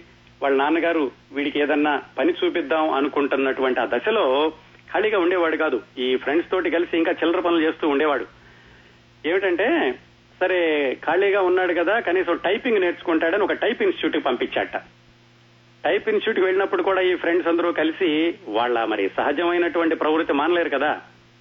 అక్కడ ఒక క్యారం బోర్డు ఉంటే ఆ క్యారం బోర్డుని ఎలాగో ఆ టైప్ ఇన్స్ట్రక్టర్ని ఏమార్చి ఆ క్యారం బోర్డు బయటికి దొంగతనంగా తీసుకొచ్చేసి నెలకి ఒక పది రూపాయలు ఐదు రూపాయలు ఒక చిన్న టిక్కీ కొట్టు లాంటిది అద్దెకి తీసుకుని అక్కడ పెట్టి ఆ క్యారం బోర్డు ఆడుతూ ఉండేవాళ్ళట. ఇంకా ఈయన లీలలకు ఇంకొక ఉదాహరణ ఏంటంటే క్రికెట్ ఆడేవాడు ఫ్రెండ్స్తో కలిసి. ఈయన బాగా ఫాస్ట్ బౌలింగ్ చేస్తూ ఉండేవాడు. ఇంకో విశేషం ఏంటంటే ఈయన ఆడిన ఏ క్రికెట్లో అయినా సరే రజనీకాంత్ ఐదు బాల్స్ వేసేసరికి గేమ్ అయిపోయేది. ఎలా అయిపోయేది? బాల్ వేసేవాడట. ఎదటవాడు కొట్టినా సరే మనవాడు ఎల్బిడబ్ల్యూ అని ఎంపైర్కి అపీల్ చేసేవాడట. ఎంపైర్ మాట్లాడేవాడు కాదు. మనవాడు వెళ్ళిపోయేవాడు ఎంపైర్ దగ్గరికి. వెళ్ళిపోయి నువ్వు ఎందుకు అవుట్ ఇవ్వలేదని అంత తగదా పెట్టుకునేవాడు? కొట్టేవాడు. గేమ్ అయిపోయేది. ఆ విధంగా ఎప్పుడు క్రికెట్ మొదలు పెట్టినా రజనీకాంత్ ఐదు బాల్స్ వేసేసరికి ఆ గేమ్ ఫినిష్ అవ్వాల్సిందే. అలా రభస రభస తోటి ఆ గేమ్ అయిపోతూ ఉండేది. ఇలాంటి పనులు చేస్తూ ఉంటూ చేస్తూ ఉంటుంటే ఇక వాళ్ళ నాన్నగారు లాభం లేదని ఇతన్ని పనిలో పెట్టారు. ఏం పని? కార్పెంటర్ పని. ఆ కార్పెంటర్ పని పెట్టేసరికి కార్పెంటర్ కంటే ముందుగా ఒక వర్క్ షాప్లో హెల్పర్గా పెట్టారటండి. ఫస్ట్ ఆయన చేసినటువంటి ఉద్యోగం వర్క్ షాప్లో హెల్పర్. అక్కడ ఎంతో తెలుసా ఆయనకి ఇచ్చేది రూపాయి అరవై పైసలు రోజుకి. నెలకి నలభై ఎనిమిది రూపాయలు. ఈ రోజు ముప్పై కోట్లు నలభై కోట్లు తీసుకుంటున్న రజనీకాంత్ శివాజీరావు గైక్వాడ్గా మొట్టమొదటి ఉద్యోగంలో ఆయనకు వచ్చినటువంటి పారితోషికం రోజుకి రూపాయి అరవై పైసలండి. ఆ విధంగా ఆయన జీవితం హై స్కూల్ అయిపోయాక అల్లర చిల్లర దగ్గర నుంచి ఒక దోవలో వెళదామని అట్లా వర్క్ షాప్లో హెల్పర్గా మొదలైంది. అక్కడ ఎక్కువ రోజులు ఉండలేదు. అక్కడ నుంచి సరే వాళ్ళ నాన్నగారు తీసుకొచ్చి ఒక కార్పెంటర్ దగ్గర పెట్టాడు. ఆ కార్పెంటర్ దగ్గర రెండు మూడు రోజులు చేశాడు. అక్కడ ఉండలేదు. అక్కడ నుంచి తీసుకెళ్ళి ఒక కాపర్ ఫ్యాక్టరీ ఉంటే పనులు అక్కడ అటెండర్గా పెట్టాడు. పని కష్టమైన పని అవుతుందేమో అని. అక్కడ నెలకు అరవై రూపాయలు జీతం. అక్కడ పది పదిహేను రోజుల కంటే అక్కడ చేయలేదు. చివరికి ఏం చేశాడంటే వీళ్ళ బంధువు ఒక అతను అక్కడ ఒక మార్కెట్ యార్డ్లో ఒక గుమస్తాగా పనిచేస్తున్నాడు. అతని రికమెండేషన్ తోటి ఆ మార్కెట్ యార్డ్లో ఇతన్ని కూలీగా పెట్టాడండి. కూలీ అంటే ఏమిటంటే ఆ మార్కెట్కు వచ్చినటువంటి బస్తాలను ఎత్తడం దించడం అలాంటి పనికి పెట్టాడు. ఆ పని కూడా చేశాడండి రజనీకాంత్ శివాజీరావు గైక్వాడ్గా ఉన్నప్పుడు. చామరాజపేట బజార్ అనేవాళ్ళు దాన్ని. ఇంత కఠినమైన కష్టమైన ఏమంటారు ఆటంకాలు అవరోధాలు ఇవన్నీ కూడా ఆయనకున్నాయి. ఇంతవరకు కూడా ఇంకా అతనికి నాటకాల మీద దృష్టి వెళ్ళడం కానీ అసలు ఏం చేద్దాము జీవితంలో ఏమవుదాము ఎటువైపు వెళదాము ఇలాంటి ఆలోచనలు ఆలోచించేటటువంటి పరిస్థితి కూడా ఉండేది కాదు. ఎందుకంటే తల్లి ప్రేమ లేదు. ఎటు చూసినా అల్లరి చిల్లరి అందరితో కొట్టించుకోవడం అందరినీ కొట్టడం అందరూ కూడా రౌడీ ఇతను బలాదురుగా తిరుగుతున్నాడు అనడం వీటితోటి అతనికి ఒక స్థిరమైనటువంటి ఆలోచన కానీ ఒక స్థిరమైనటువంటి లక్ష్యం ఇలాంటివి ఉండే కాదు. అలా ఈ చిల్లర చిల్లర ఉద్యోగాలు చేసేశాక ఎట్లాగైనా సరే సెటిల్ చేద్దామని చిట్ట చివరికి ఈ శివాజీరావు గైక్వాడ్కి ఒక స్థిరమైనటువంటి ఉద్యోగం వచ్చేలాగా చేశారు వాళ్ళ నాన్నగారు రాణోజీరావు గైక్వాడ్. ఆ స్థిరమైన ఉద్యోగమే బస్ కండక్టర్ ఉద్యోగం. బస్ కండక్టర్గా అతను జాయిన్ అయినటువంటి మొట్టమొదటి డిపో ఏమిటంటే బీటీఎస్ డిపో బెంగళూరులో. ఆ తర్వాత బీటీఎస్ రెండో డిపో జయనగర్ నాలుగో డిపో వాటిల్లో ఆయన బస్ కండక్టర్గా పనిచేశారు. అప్పుడు జీతం ఎంతో తెలుసా అండి? నూట యాభయో నూట డెబ్బై ఐదో ఆ మధ్యలో ఉండేది. రోజుకి ఒక రూపాయిన్నర బేటా ఉండేది. ఆయన టోకెన్ నంబర్ ముప్పై మూడు. టోకెన్ నంబర్ ముప్పై మూడు అంటే చాలు. కాకి ప్యాంటు చొక్కా భుజానికి తోలు సంచ వేసుకుని ఆయన బస్సులోకి వచ్చేసేవాడు. ఇక్కడ మనం ఇంకొక వ్యక్తిని పరిచయం చేసుకోవాలండి. రజనీకాంత్ బస్సు కండక్టర్గా ఉన్నప్పుడు ఎక్కువగా ఆయనతో కలిసి బస్సు డ్రైవర్గా పనిచేసిన అతని పేరు రాజ్ బహదూర్. ఈ రాజ్ బహదూరే ఆ తర్వాత రజనీకాంత్ జీవితంలో గొప్ప మలుపుకి ఆయన కారణభూతుడయ్యాడు. చాలా సహాయం కూడా చేశాడు. ఎలా ఉండేదంటే రజనీకాంత్ కండక్టర్గా రాగానే ఆయన డ్రైవర్గా బస్సు నడుపుతూ ఉండేవాళ్ళు. ఎక్కువగా రజనీకాంత్ పది పది ఏ బస్సు రూట్లు కావాలని వేయించుకుంటూ ఉండేవాడట. ఒకవేళ వేరే రూట్లో వేసినా కానీ ఎలాగోలాగో బతిమాలి వాళ్ళని నాకు ఈ రూటే కావాలని అడిగేవాడు. ఎందుకంటే ఆ రెండు బస్సులు కూడా తాను చిన్నప్పుడు పెరిగినటువంటి హనుమంత నగర్ మీదుగా వెళుతూ ఉండేవి అందుకని తన ఫ్రెండ్స్ అందరికీ కనపడడానికి ఒకసారి తన తన వీధుల గుండా వెళ్ళడానికని ఆ రూట్ ఎక్కువగా వేయించుకుంటూ ఉండేవాడట. ఇంకో విచిత్రం ఏమిటంటే వీళ్ళు రాజ్ బహదూర్ ఏమో బస్సు డ్రైవ్ చేస్తూ ఉండేవాడు రజనీకాంత్ కండక్టర్గా ఉండేవాడు.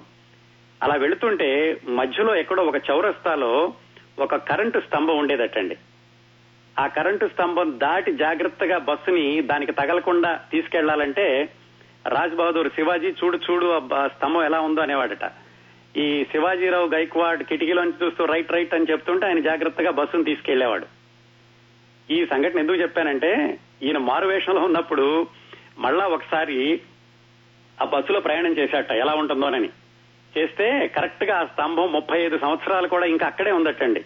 అలాగే వెళుతున్నారట బస్సు డ్రైవరు బస్సు కండక్టర్ ఒకళ్ళనొకళ్ళు సమన్వయం చేసుకుంటూ ఆ- ఆ కరెంటు స్తంభాన్ని తప్పించుకుంటూ వెళ్తున్నారట.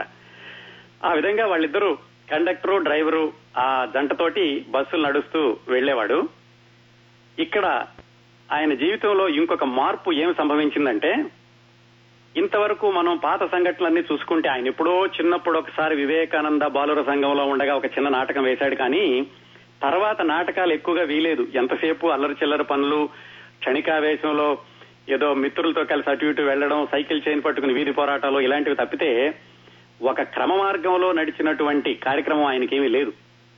ఇప్పుడు ఈ కండక్టర్గా వచ్చాక ఒక స్థిరమైన ఉద్యోగం దొరికాక ఏమైందంటే ఈ కర్ణాటక రోష్ రాష్ట్ర రోడ్డు రవాణా సంస్థ కదా కేఎస్ఆర్టీసీ. ప్రతి డిపోలోనూ కూడా ఆ డిపో ఉద్యోగులకి ఒక లలిత కళా సమితి ఒక డ్రమటిక్ అసోసియేషన్ ఉండేది. ఆంధ్రప్రదేశ్లో కూడా చాలా చోట్ల ఉండేదండి. మరి ఇప్పుడు ఆ అలవాటు ఉందో లేదో కానీ సినిమాలు టీవీలు పెరిగిపోయినాయి కాబట్టి మరి అలాంటి లలిత కళా సమితులు ఉండి ఉండకపోవచ్చు. ఆ రోజుల్లో అంటే మనకి అరవై తొమ్మిది నలభై సంవత్సరాల క్రిందట. ఆ డ్రమెటిక్ అసోసియేషన్లో ఈయన సభ్యుడిగా చేరాడు. అక్కడ ఈయనకు ఉండేటటువంటి చురుకుదనానికి ఈయనకు ఉండేటటువంటి విపరీతమైన యాక్టివ్నెస్కి ఒక మార్గం దొరికింది. ఆ డ్రమెటిక్ అసోసియేషన్లో చేరి ముందుగా ఫోర్త్ డిపో డ్రమెటిక్ అసోసియేషన్లో చేరి వేషాలు వేయడం మొదలుపెట్టాడు. అక్కడి నుంచి కేవలం ఆ డిపోకి సంబంధించినటువంటి కళా సమితే కాకుండా అక్కడ మిత్రులు కొంతమంది కలిసి పెట్టినటువంటి హిరణ్యయ్య మిత్ర మండలి అలాగే ఇంకొకటి ఆ ఇంకో రెండు మూడు మిత్ర మండలిలో కూడా ఆయన నాటకాలు వేస్తూ ఉండేవాడు. ఈయనతో పాటుగా కలిసి నాటకాలు వేసిన వాళ్ళు గిరియప్ప శంకర్ శివశంకర్ సిద్ధరామయ్య ఇలాంటి వాళ్ళందరూ వాళ్ళందరితో కలిసి రజనీకాంత్ నాటకాలు వేస్తూ ఉండేవాడు. మొట్టమొదట్లోనే ఈ నాటకాలు వేయడం అలవాటు అయ్యాక పగలంతా కండక్టర్ పని చేయడం సాయంకాలం అవగానే రిహార్సల్స్కి వెళ్ళడం కొంచెం జీవితం ఒక గాడిలో పడినట్టుగా అనిపించింది. ఈ నాటకాల్లో కూడా ఏమిటి? చాలా బరువైనటువంటి పాత్రలు తీసుకుంటూ ఉండేవాడు. సదారమే కురుక్షేత్ర యచ్చమనాయక ఇలాంటి పౌరాణిక నాటకాల్లో ఎక్కువగా వేస్తూ ఉండేవాడు. ఈయనటండి ఈ కురుక్షేత్రం లాంటి నాటకాల్లో వేసినప్పుడు ఎన్టీ రామారావు గారి శ్రీకృష్ణ పాండవీయం చూసి ఆయనలాగా చేయాలని ఆయన సంభాషణలన్నీ కూడా అనుకరిస్తూ ఆయన నటన అనుకరించడానికి ప్రయత్నిస్తూ ఉండేవాడట. ముందులో కొన్ని రోజులు దుర్యోధనుడి వేషాలు వేశాడు. ఆ దుర్యోధనుడి వేషం వేసినప్పుడు కూడా ఎలా ఉండేవాడంటే గద మామూలుగా తీసుకుని భుజం మీద పెట్టుకోవడం కాదు. ఎడం చేతి నుంచి కుడి చేతిలోకి కుడి చేతిలోంచి కుడి చేతిలో నుంచి ఎడం చేతిలోకి తీసుకుని అటు ఇటు తిప్పి గబాన్ని భుజం మీద పెట్టుకునేవాడు. ఇలాంటి గిమ్మిక్లన్నీ కూడా చిన్నతనం నుంచి చేస్తూ ఉండేవాడు. ఆయన గద ఒక చేతిలోకి తీసుకోగానే ప్రేక్షకులందరూ చాలా ఆసక్తిగా చూసేవాళ్ళట ఎప్పుడు భుజం మీద పెట్టుకుంటాడా అని. ఒకసారి ఆయన అటు ఇటు తిప్పి భుజం మీద పెట్టుకోగానే వాళ్ళందరూ చప్పట్లు ఈలలు కేకలు అలాగే అభినందిస్తూ ఉండేవాళ్ళు. అలా చిన్నప్పటి నుంచి ఆ నాటకాలు వేయడం వేష వేషం వేయడం మొట్టమొదటి నుంచే కూడా ఏదో ఒక ప్రత్యేకత చూపిస్తూ ఉన్నాడు. ఎంతగా లీనమైపోయాడంటే ఆ నాటకాల్లో ఒకసారి రణదుందుభి అనే కన్నడ నాటకం వేస్తుంటే చాలా ఖర్చు పెట్టి సెట్టింగ్లు అది పెట్టారు. మన శివాజీరావు గైక్వాడ్ ఏంటంటే దాంట్లో చంద్రగుప్తుడి పాత్ర వేస్తున్నాడు.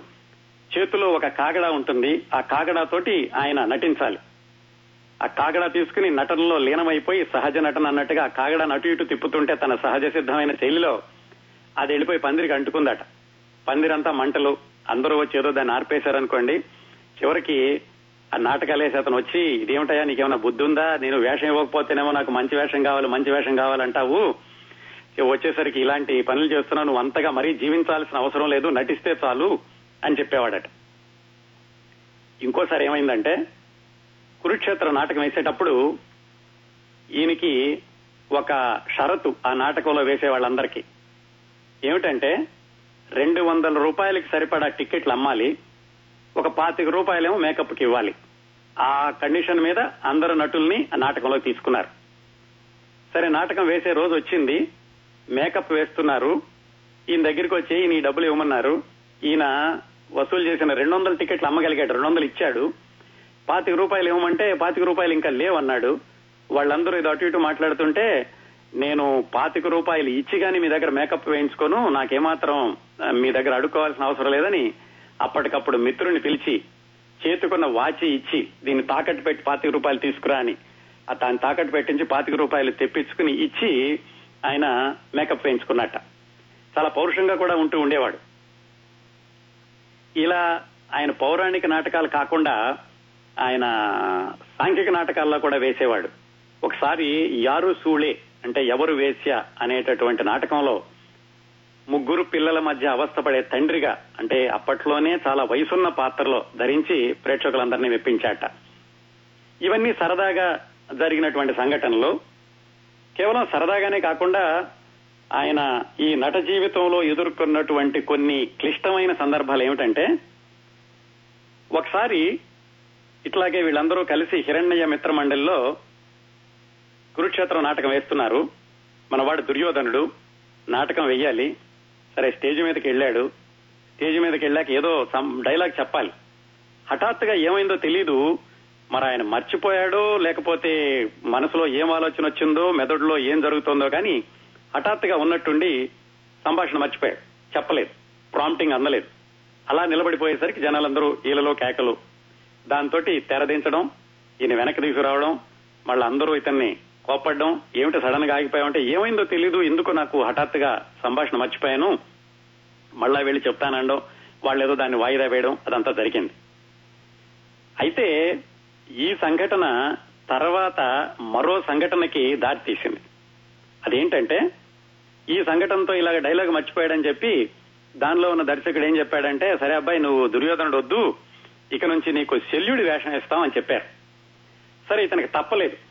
ఎందుకంటే మిగతా వాళ్ళందరూ ఉన్నారు. ఎంతకాలం అతను దౌర్జన్యం చేయలేడు కదా. సరే ఒప్పుకున్నాడు శల్యుడి పాత్రకి. కొన్ని రోజుల తర్వాత ఇదే నాటకాన్ని ఒక కన్నడ నటుడి యొక్క సహాయార్థం అంటే బెనిఫిట్ షో వేయడానికని మళ్ళీ అందరూ కూడా ప్రదర్శన ప్రారంభించారు. మళ్ళా అదే షరతు. ఏమిటి? రెండు వందల రూపాయల టికెట్లు అమ్మాలి పాతిక రూపాయల మేకప్ తీసుకురావాలి. మన శివాజీరావు వేషం ఏమిటంటే శల్యుడు దుర్యోధనుడు కాదు. సరే ఒప్పుకున్నాడు. ఈసారి నాటకానికి వాళ్ళ అన్నగారిని వదిన గారిని వాళ్ళ చుట్టాలందరినీ రమ్మన్నాడు. ఇంకా కన్నడంలో ఆ రోజులో ఉన్న ఆ రోజున ఉన్నటువంటి ప్రసిద్ధమైన నటీనటులు గంగాధర్ కల్పన ఇలాంటి వాళ్ళందరూ కూడా వచ్చారు. నాటకం మొదలై జరుగుతోంది. శల్యుడిగా మన శివాజీరావు గైక్వాడ్కి మేకప్ వేసుకోవాలి. మేకప్కు వచ్చేసరికి అడిగారు ఏవి నీ రెండు వందలు తీసివని ఆయన వంద రూపాయల టికెట్లు మాత్రమే అమ్మగలిగాడు. ఇంతకు ముందైతే ఏదో పాతిక రూపాయలకు పౌరుషంగా వాచి తాకట్టు పెట్టగలిగాడు కానీ ఇప్పుడు వంద రూపాయలు. వంద రూపాయలు అంటే మరి పంతొమ్మిది వందల ప్రాంతాల్లో ఆలోచించండి. ఆయన వంద రూపాయలు ఏదంటే లేదు నేను వంద రూపాయలే అమ్మగలిగాను ఇంకో వంద రూపాయలు రాలేదన్నట్టు అంటే వాళ్ళందరూ అలాగైతే కుదరదు నువ్వు ఆ వంద రూపాయలు తీసుకొస్తే తప్ప నీకు మేకప్ వేయలేము అని. బతిమాలాడట. చూడండి మా అన్నయ్య వదిన వచ్చారు. ఇప్పుడు ఈ సమయంలో కనుక నన్ను మానేస్తే నాకు చాలా అవమానంగా ఉంటుంది. వంద రూపాయలు నేను పది పదిహేను రోజుల్లో ఇచ్చేసేస్తాను మేకప్ వేసేసేయండి అంటే సగం మాత్రమే మేకప్ వేసి వాళ్ళు ఆపేసి ఇంకా వెయ్యము నువ్వు వంద రూపాయలు ఇస్తే తప్ప అని ఇతంతో వాదులాడడం మొదలు పెట్టారు అక్కడ స్టేజి మీద నాటకం జరిగిపోతోంది. శల్యుడి సంభాషణలు వాళ్ళు కత్తిరించేశారు. నాటకం జరిగిపోతోంది. ఇక్కడ సగం వేసిన మేకప్ రజనీకాంత్ కన్నీళ్ళతో సగం వేసిన మేకప్ తడిసిపోయింది. ఆలోచించండి ఒకసారి. ఈ రోజు రజనీకాంత్ మేకప్ వేసుకుంటాను అంటే ముప్పై కోట్లు నలభై కోట్లు పెట్టుకుని సూట్ కేసులతో ఆయన గుమ్మం ముందు పడిగాపులు పడే నిర్మాతలు వేలాది మంది ఉన్నారు. అలాంటి రజనీకాంత్ ఆ రోజు వంద రూపాయలు కట్టలేక సగం వేసిన మేకప్ని కన్నీళ్ళతో కడుక్కున్నాడు. అక్కడ మొదలైందండి రజనీకాంత్ యొక్క మొదటి అడుగు ఆయన బాల్యం ఆయన యొక్క పునాదులు అక్కడి నుంచి మొదలైనవి. మరి ఇంతకీ అసలు సినిమాల్లోకి వెళ్ళేది ఎలా వచ్చింది? బస్ కండక్టర్గా చేస్తున్నాడు నాటకాల్లోనే ఉన్నాడు కదా? ఈయన చాలా దగ్గర మిత్రుడు ఆ బస్సు డ్రైవరు రాజ్ బహదూర్ అనుకున్నాం కదా? ఆయనకు అనిపించింది మనవాడు ఇన్ని రకరకాల విచిత్ర విన్యాసాలు చేస్తున్నాడు ఇంత చక్కగా నటిస్తున్నాడు ప్రజలతో ఆదరణ పొందుతున్నాడు చప్పట్లు కొట్టించుకుంటున్నాడు దీని తర్వాత సినిమాకి వెళ్తే బాగుంటుంది కదా అని రాజ్ బహదూర్కి ఒక ఆలోచన వచ్చింది.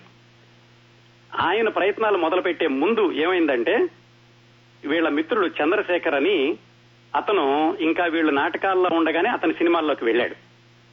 అతను ఎలా వెళ్ళాడు? దర్శకుడిగా వెళ్ళాడు. దర్శకుడిగా వెళ్ళి సరే తనతో పాటుగా నాటకాలు వేసిన వాళ్ళల్లో కొంతమందిని తీసుకుందామని శివాజీరావు గైక్వాడ్ని కూడా పిలిచి నీకు కూడా మంచి వేషం ఇస్తాను. హులిబంతు హులి అనేటటువంటి కన్నడ సినిమా. దాంట్లో నీకు ఒక హంటర్ వేషం ఉంది అని చెప్పి రజనీకాంత్కి ఐదు వందల రూపాయలు అడ్వాన్స్ కూడా ఇచ్చాట.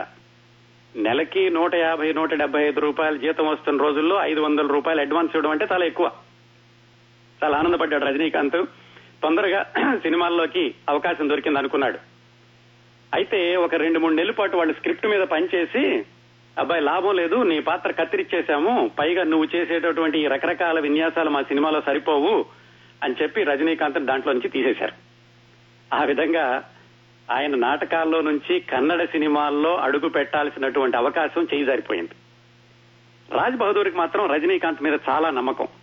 ఎట్లాగైనా మన వాడిని నటుణ్ణి చెయ్యాలి అని అతను అనుకుంటూ ఉండగా మద్రాసులో దక్షిణ భారత చలనచిత్ర వాణిజ్య మండలి అని ఉండేది. ఇప్పుడు కూడా ఉందనుకోండి. వాళ్ళు ఒక నటనా శిక్షణా కేంద్రాన్ని మొదలుపెట్టి మొట్టమొదటిసారిగా మొట్టమొదటి బ్యాచ్కి వాళ్ళు పేపర్లో ప్రకటన వేశారు. ఇలాగా నటులు వస్తే కనుక వాళ్ళని మేము సెలెక్ట్ చేసుకుని వాళ్ళలో మంచి వాళ్ళకి శిక్షణ ఇస్తాము రెండు సంవత్సరాల కోర్సు అని. అది చూశాడు రాజ్ బహదూర్. అది చూసి శివాజీరావు గాయక్వాడికి చెప్పాడు ఇలాగ ప్రకటన పడింది నువ్వు కూడా దరఖాస్తు పెట్టుకుంటే బాగుంటుంది అని. శివాజీరావుకి అలాంటి ఆలోచనలు ఏమి లేవు. ఎందుకంటే మద్రాసు వెళ్ళాలి ఇక్కడ ఉద్యోగం మానేసేయాలి ఇవన్నీ ఎక్కడ అయ్యే పని కాదనుకుని అతను ససేమరావు వద్దన్నాడు. రాజ్బహదూర్ ఏమన్నాడంటే సరే మిగతావన్నీ తర్వాత ఆలోచిద్దాం ముందు అప్లికేషన్ అయితే పెడదామని ఆ దానికి దరఖాస్తుతో పాటుగా మూడు ఫోటోలు జత చేయాలి. మూడు ఫోటోలు తీసుకోవడానికి పన్నెండు రూపాయలు కావాలి. పన్నెండు రూపాయలు కూడా లేవు శివాజీరావు దగ్గర. అప్పుడు రాజ్ బహదూరే పన్నెండు రూపాయలు ఇచ్చి ఫోటోలు తీయించి దానికి ఎలాగైతే దరఖాస్తు చేయించాడు. ఏదో దరఖాస్తు అయితే పెట్టారు కానీ వస్తారన్న నమ్మకం లేదు. కానీ కొన్ని రోజుల తర్వాత ఉత్తరం వచ్చింది. మీ మీరు సెలెక్ట్ అయ్యారు మద్రాసుకు రండి ఇంటర్వ్యూకి అని. అప్పుడు భయం పట్టుకుంది శివాజీరావు గైక్వాడ్ రజనీకాంత్కి ఎలా వెళ్ళాలి ఉద్యోగం ఎలా మానేసేయాలి మద్రాసులో ఒకవేళ వస్తే అక్కడుండి ఎలా బతకాలి ఇవన్నీ ఆలోచిస్తుంటే రాజ్ బహదూర్ చెప్పాడు. నేను చూసుకుంటాను అవన్నీ. ముందే నువ్వైతే బయలుదేరి ఇంటర్వ్యూకి బయలుదేరు అన్నాడు. నీ ఉద్యోగం కూడా నువ్వు మానాల్సిన అవసరం లేదు. నిజంగా నువ్వు గనక దాంట్లో సెలెక్ట్ అయ్యి నువ్వు శిక్షణకి వెళ్ళ వెళితే గనక నేను డిపోలో ఎలాగోలాగో మాట్లాడతాను. సగం రోజులు అక్కడ సగం రోజులు ఇక్కడ. ఉద్యోగం పోకుండా నేను చూసుకుంటాను అని. రజనీకాంత్ అడిగాడు నువ్వు కూడా బస్సు డ్రైవర్ గానే చేస్తున్నావు. నువ్వు నాకు డబ్బులు ఏం పంపించి నన్ను ఎలాగా పోషించగలవు? అంటే అతను చెప్పాడు పర్వాలేదు పర్వాలేదు శివాజీ నాకు ఉద్యోగమే కాకుండా వెనకాల ఒక చిన్న డైరీ ఫామ్ ఉంది. అందుకని చెప్పి నేను ఎలాగోలాగో సర్దుకుంటాను. నేను నీకు డబ్బులు పంపించి నీకు ఏమాత్రం ఇబ్బంది లేకుండా చూసే బాధ్యత నాది. ముందు అసలు నువ్వు ఇంటర్వ్యూకి వెళ్ళు అని శివాజీరావుకి ధైర్యం చెప్పి మద్రాసు పంపించాడు. మొత్తానికి కన్నడ నుంచి నలభై మంది వెళ్ళారు నలభై మందిలో ఆరుగురు అక్కడ సెలెక్ట్ అయ్యారు. ఆరుగురు ఇప్పుడు ఎలా ఉన్నారంటే ఒక అతని పేరు అశోక్ అతను ఇప్పుడు కన్నడంలో యాక్టర్. తర్వాత రవీంద్రనాథ్. అతను కన్నడ డైరెక్టర్ అయ్యాడు. అమర్ ముల్లా చంద్రహాస్ ఆళ్వా. ఇతను కన్నడంలో కాలేజ్ హీరో అని ఆ సినిమాకి దర్శకుడయ్యాడు. తర్వాత రఘునందన్. ఈ రఘునందన్ చాలా ముఖ్యమైనటువంటి పాత్ర పోషించాడు మిత్రుల తర్వాత చెప్పుకుందాం. చివరికి మన శివాజీరావు గైక్వాడ్ తర్వాత రజనీకాంత్. వీళ్ళందరూ ఆరుగురు సెలెక్ట్ అయిన వాళ్ళల్లో రజనీకాంత్ కూడా ఉన్నాడు. నెలకి రెండు వందల రూపాయలు రాజ్బహదూర్ పంపిస్తూ ఉండేవాడు. ఒక్కొక్కసారి రెండు వందలు అయిపోయి భోజనానికి కూడా ఇబ్బంది పడే పరిస్థితులు వచ్చి రజనీకాంత్ చెప్పలేక ఇవి తెలుసుకుని రాజ్ బహదూర్ ఏం చేశాడంటే చూడు శివాజీ నువ్వు ఇలా ఇబ్బంది పడొద్దు. ఈ బంగారు గొలుసు నీ దగ్గర పెట్టుకో. ఎప్పుడైనా డబ్బులు అయిపోతే ఈ గొలుసు తీసుకెళ్ళి తాకట్టు పెట్టి ఆ వచ్చిన డబ్బులతోటి గడుపుతూ ఉండు. మళ్ళా నేను డబ్బులు పంపించా గొలుసు వదిలించుకుందో గానని మిత్రుడికి ఆయనే సలహా చెప్పి ఒక బంగారు గొలుసు కూడా ఇచ్చాడు. చాలా ఆశ్చర్యంగా ఉంటుంది కదండి. ఎందుకంటే ఎవరైనా ఎదుటి మనిషితో పని ఉంటుంది అని తప్ప అని అని తెలిస్తే తప్ప మాట్లాడని ఈ రోజుల్లో నలభై ఏళ్ళ క్రితం ఒక వ్యక్తి బస్సు డ్రైవరు బస్సు కండక్టర్ మీద అంత నమ్మకం పెట్టి బంధువు ఏమాత్రం కాదు కేవలం మిత్రుడు మాత్రమే. భవిష్యత్తులో ఎప్పుడో ఏదో అవుతాడని కూడా అతను పెద్దగా ఊహించుండడు ఆ మిత్రుడిని ఒక మార్గంలో పెట్టాలి అతనికి ఒక దోవ చూపించాలి అనేటటువంటి ఉద్దేశంతో అంత సహాయం చేసి వెనకాల అంతా తానై రజనీకాంత్ని ముందుకు పంపించి మద్రాసులో పెట్టాడు. చాలా ఆశ్చర్యంగా చాలా ఆహ్లాదంగా ఉంటుంది కదా మనుషుల మధ్య సంబంధాలు అలా ఉండేవంటేను.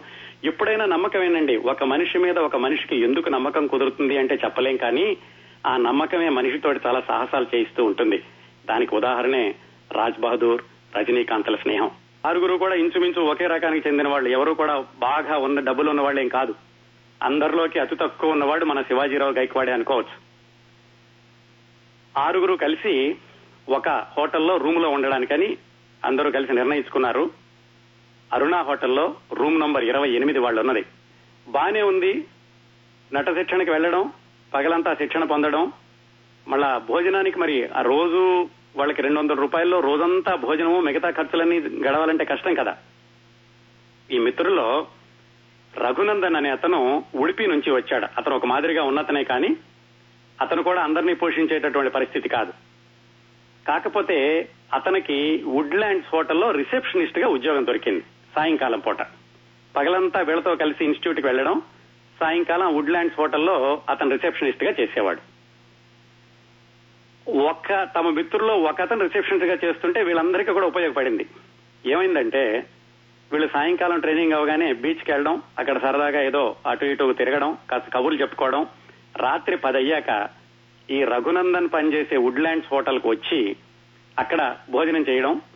రఘునందన్ ఏదో వాళ్ళ బిల్లులో ఎలాగోలాగో మేనేజ్ చేసేవాడు. కొంత బిల్లులో వేసేవాళ్ళు కొంత వేసేవాడు కాదు. ఆ బిల్లులో వేసింది కూడా అతను జీతంలో కట్టుకునేలాగా అతను ఒక హోటల్ మేనేజ్మెంట్ తోటి ఒక అగ్రిమెంట్ చేసుకుని మిత్రులందరికీ రాత్రిపూట భోజనం ఇబ్బంది లేకుండా చేశాడు. సరే బాగానే నడుస్తోంది అనుకుంటున్న రోజుల్లో ఒక రోజు ఏమైందంటే వీళ్ళు ఈ వుడ్లాండ్స్ హోటల్కి వెళ్ళడానికి ఆలస్యం అయిపోయింది. చాలా ఆలస్యం అయిపోయేసరికి భోజనం అయిపోయింది. వీళ్ళేం బాగా ఆకలితో ఉన్నారు. సరే ఏం చేయాలి అనుకున్నప్పుడు రఘునందన్ ఏం చేశాడంటే ఓ పని చేయండి. వెనకాల ఒక స్టోర్స్ ఉంది. దానికి తాళాలు ఇస్తాను. మీరు వెళ్ళిపోయి అక్కడ ఫ్రోజన్ ఫుడ్ ఉంటుంది. మీకు ఏం కావాలంటే అది తినండి అని చెప్పాడు. సరే మిత్రులందరూ కలిసి ఆ తాళం తీసుకుని స్టోర్స్ కెళ్ళి అక్కడే ఐస్ క్రీమ్స్ నట్స్ అవి ఇవి ఉంటే శుభ్రంగా తిన్నారు. శుభ్రంగా తిని రఘునందన్కి థ్యాంక్స్ చెప్పి వెళ్ళిపోయారు రూమ్కి వెళ్ళి పడుకున్నారు. పొద్దున్నే అయ్యింది. Raghunandan night batch night shift కదా అతను పనిచేసేది? పొద్దున్నే లేచి అతను బయటకు వస్తుంటే బయట ఉన్నటువంటి గోర్ఖా చెప్పాడు ఏమంటే మీరు ఇక రానవసరం లేదు మీ ఉద్యోగం పని అయిపోయింది అని. అతను ఆశ్చర్యపోయాడు ఇదేమిటి ఏం జరిగింది? అంటే ఓనర్కి తెలిసింది మీరు రాత్రి చేసిన పని మీ ఫ్రెండ్స్ అందరూ వెళ్ళి అక్కడ తిన్నారు మీరే దానికి తాళాంచెవులు ఇచ్చారు అందుకని ఉద్యోగం నుంచి ఇవి తీసేశారు ఇక్కడ రావద్దని చెప్పారు అని చెప్పి గోర్ఖవాడు రఘునందన్ బయటికి పంపించాడు.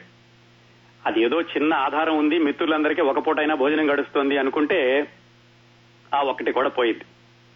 సరే వెళ్ళాడు. వెళ్ళి మిత్రుల దగ్గరికి వెళ్ళగానే మిత్రులందరూ కూడా చాలా థ్యాంక్స్ రా రాత్రి బ్రహ్మాండమైన భోజనం పెట్టించావు మామూలు భోజనం కంటే ఇదే బాగుంది అని పెట్టి వాళ్ళందరూ కూడా ఇతన్ని ఇచ్చేస్తుంటే అతను ఒకసారి వాళ్ళ మీద ఎగిరి పడ్డాడు. బాగానే అయ్యింది. మీ మూలన నా ఉద్యోగం పోయింది. ఇక రేపటి నుంచి ఏం చేయాలో తెలియట్లేదు అని చెప్పి. మొత్తానికి ఆ ఉన్న ఒక్క ఆధారము రాత్రిపూట దొరికేటటువంటి భోజనం పోయింది. మరి ఏం చేయాలి తర్వాత? ఒక పూట అయితే ఎక్కడో ఇన్స్టిట్యూట్లో ఉండగా నడుస్తుంది. సాయంకాలం పూట భోజనానికి ఏం చేశారంటే ఈ మామూలు వుడ్ ల్యాండ్స్ కాకుండా జమినీ సర్కిల్లో డ్రైవ్ ఇన్ వుడ్లాండ్స్ అని ఇంకో హోటల్ ఉంది. అక్కడ ఉడిపికి చెందినటువంటి వ్యక్తి నారాయణరావు అని ఒక అతను ఉండేవాడు. ఆ నారాయణరావు రఘునందన్ కూడా ఉడిపి నుంచి వచ్చాడు కదా వాళ్ళిద్దరికి ఏదో కొంచెం తెలుసు. ఆయన చాలా పెద్ద ఆయన. వీళ్ళందరూ వెళ్ళి మొత్తానికి ఆయన ఏదో కాస్త మంచి చేసుకుని డాడీ డాడీ అంటూ చాలా పెద్ద ఆయన కాబట్టి ఆయన్ని మంచి చేసుకుని ఏదో భోజనాని కోసం ఆయన ప్రాధేయపడితే ఆయన ఒక ఒప్పందానికి వచ్చాడు. ఏమిటంటే మీ దగ్గర ఎంత డబ్బులు ఉంటే అంత ఇవ్వండి. రూపాయి రెండు రూపాయలు మూడు రూపాయలు ఎంత ఉన్నా సరే. అంతకే బిల్లు ఇస్తా కాకపోతే భోజనం మాత్రం ఇష్టం వచ్చినట్టు చేయండి అని చెప్పి ఆయన ఒక మార్గం చూపించాడు. సరే ఏ రోజుకి ఆ రోజు వీళ్ళకి జేబులో ఉంది ఒకటి రెండు మూడు ఇచ్చేవాళ్ళు అది ఎనిమిది రూపాయలు తొమ్మిది రూపాయలు ఎంత అయితే అంతకు బిల్లు ఇచ్చేవాడు? భోజనం మాత్రం శుభ్రంగా చేశారు. ఇది కూడా మరి కలకాలం నడవదు కదా. అది కొంతకాలం నడుస్తూ ఉండగా ఈ రఘునందన్ ఏం చేశాడంటే ఇలా లాభం లేదు. ఎట్లాగైనా సరే మళ్ళా ఆ ఉద్యోగమే తెచ్చుకోవాలని వెళ్ళాడు. వెళ్ళి ఆ వుడ్లాండ్స్ మేనేజర్ ప్రొపరైటర్ ఆయన పేరు శంకర్రావు. ఆయన దగ్గరికి వెళ్ళి చెప్పాడు అయ్యా అయిందేదో అయిపోయింది. మా ఫ్రెండ్స్ పొరపాటు చేశారు. నేనే పొరపాటు చేయించాను. దయచేసి క్షమించి నాకు మళ్ళా మీరు నాకు రిసెప్షనిస్ట్ ఉద్యోగం ఇవ్వాలి రాత్రిపూట అని ఆ శంకరరావుని బతిమాలాడు. ఆయన ఏం చెప్పాడంటే పదిహేను రోజుల పాటు ఈ మెట్ల మీద కూర్చోను అప్పుడు ఆలోచిస్తానన్నాడు. అది కూడా భరించి ఆయన పదిహేను రోజుల పాటు మెట్ల మీద కూర్చున్నాడు మిత్రుల కోసమని ఎవరు? రఘునందన్. పదహారో రోజుని ఆ శంకరరావు ఏం చెప్పాడంటే సరే అయితే నిన్ను నేను మళ్ళా ఉద్యోగంలోకి తీసుకుంటాను. కాకపోతే ఒకటే కండిషన్. మీ మిత్రులు ఎవరైనా ఎవరొచ్చి భోజనం చేసినా పర్వాలేదు. ఒక్కడ మాత్రం రాకూడదు. ఆ నల్లగా మెల్లకన్నుతో ఉన్నాడు చూడు వాడు వస్తే మాత్రం ఊరుకోనని కండిషన్ పెట్టాడు. రఘునందనకి చాలా అవమానం అనిపించింది. నిజంగా ఉన్న వాళ్ళందరిలోకి తక్కువగా ఉండేది శివాజీరావే. అతనికే అసలు భోజనం అవసరం. అలాంటిది అతన్నే రావద్దన్నాడు. కాకపోతే ఎట్లా కొట్లాగో సర్దుకుందాం కనీసం ఇదైనా దొరుకుతోంది కదా అని అంత అవమానాన్ని ఆయన దిగమింగుకుని మళ్ళా ఉద్యోగంలో చేరాడు. కండిషన్ ఏమిటి? ఎవరైనా రావచ్చు ఈ శివాజీరావు మాత్రం రాకూడదు. మరి మిగతా వాళ్ళు వస్తున్నారు ఇతను ఒక్కడిని ఎలా వదిలిపెడతాడు? అందుకని ఏం చేశాడంటే ఒక చిన్న టెక్నిక్ కనిపెట్టాడు.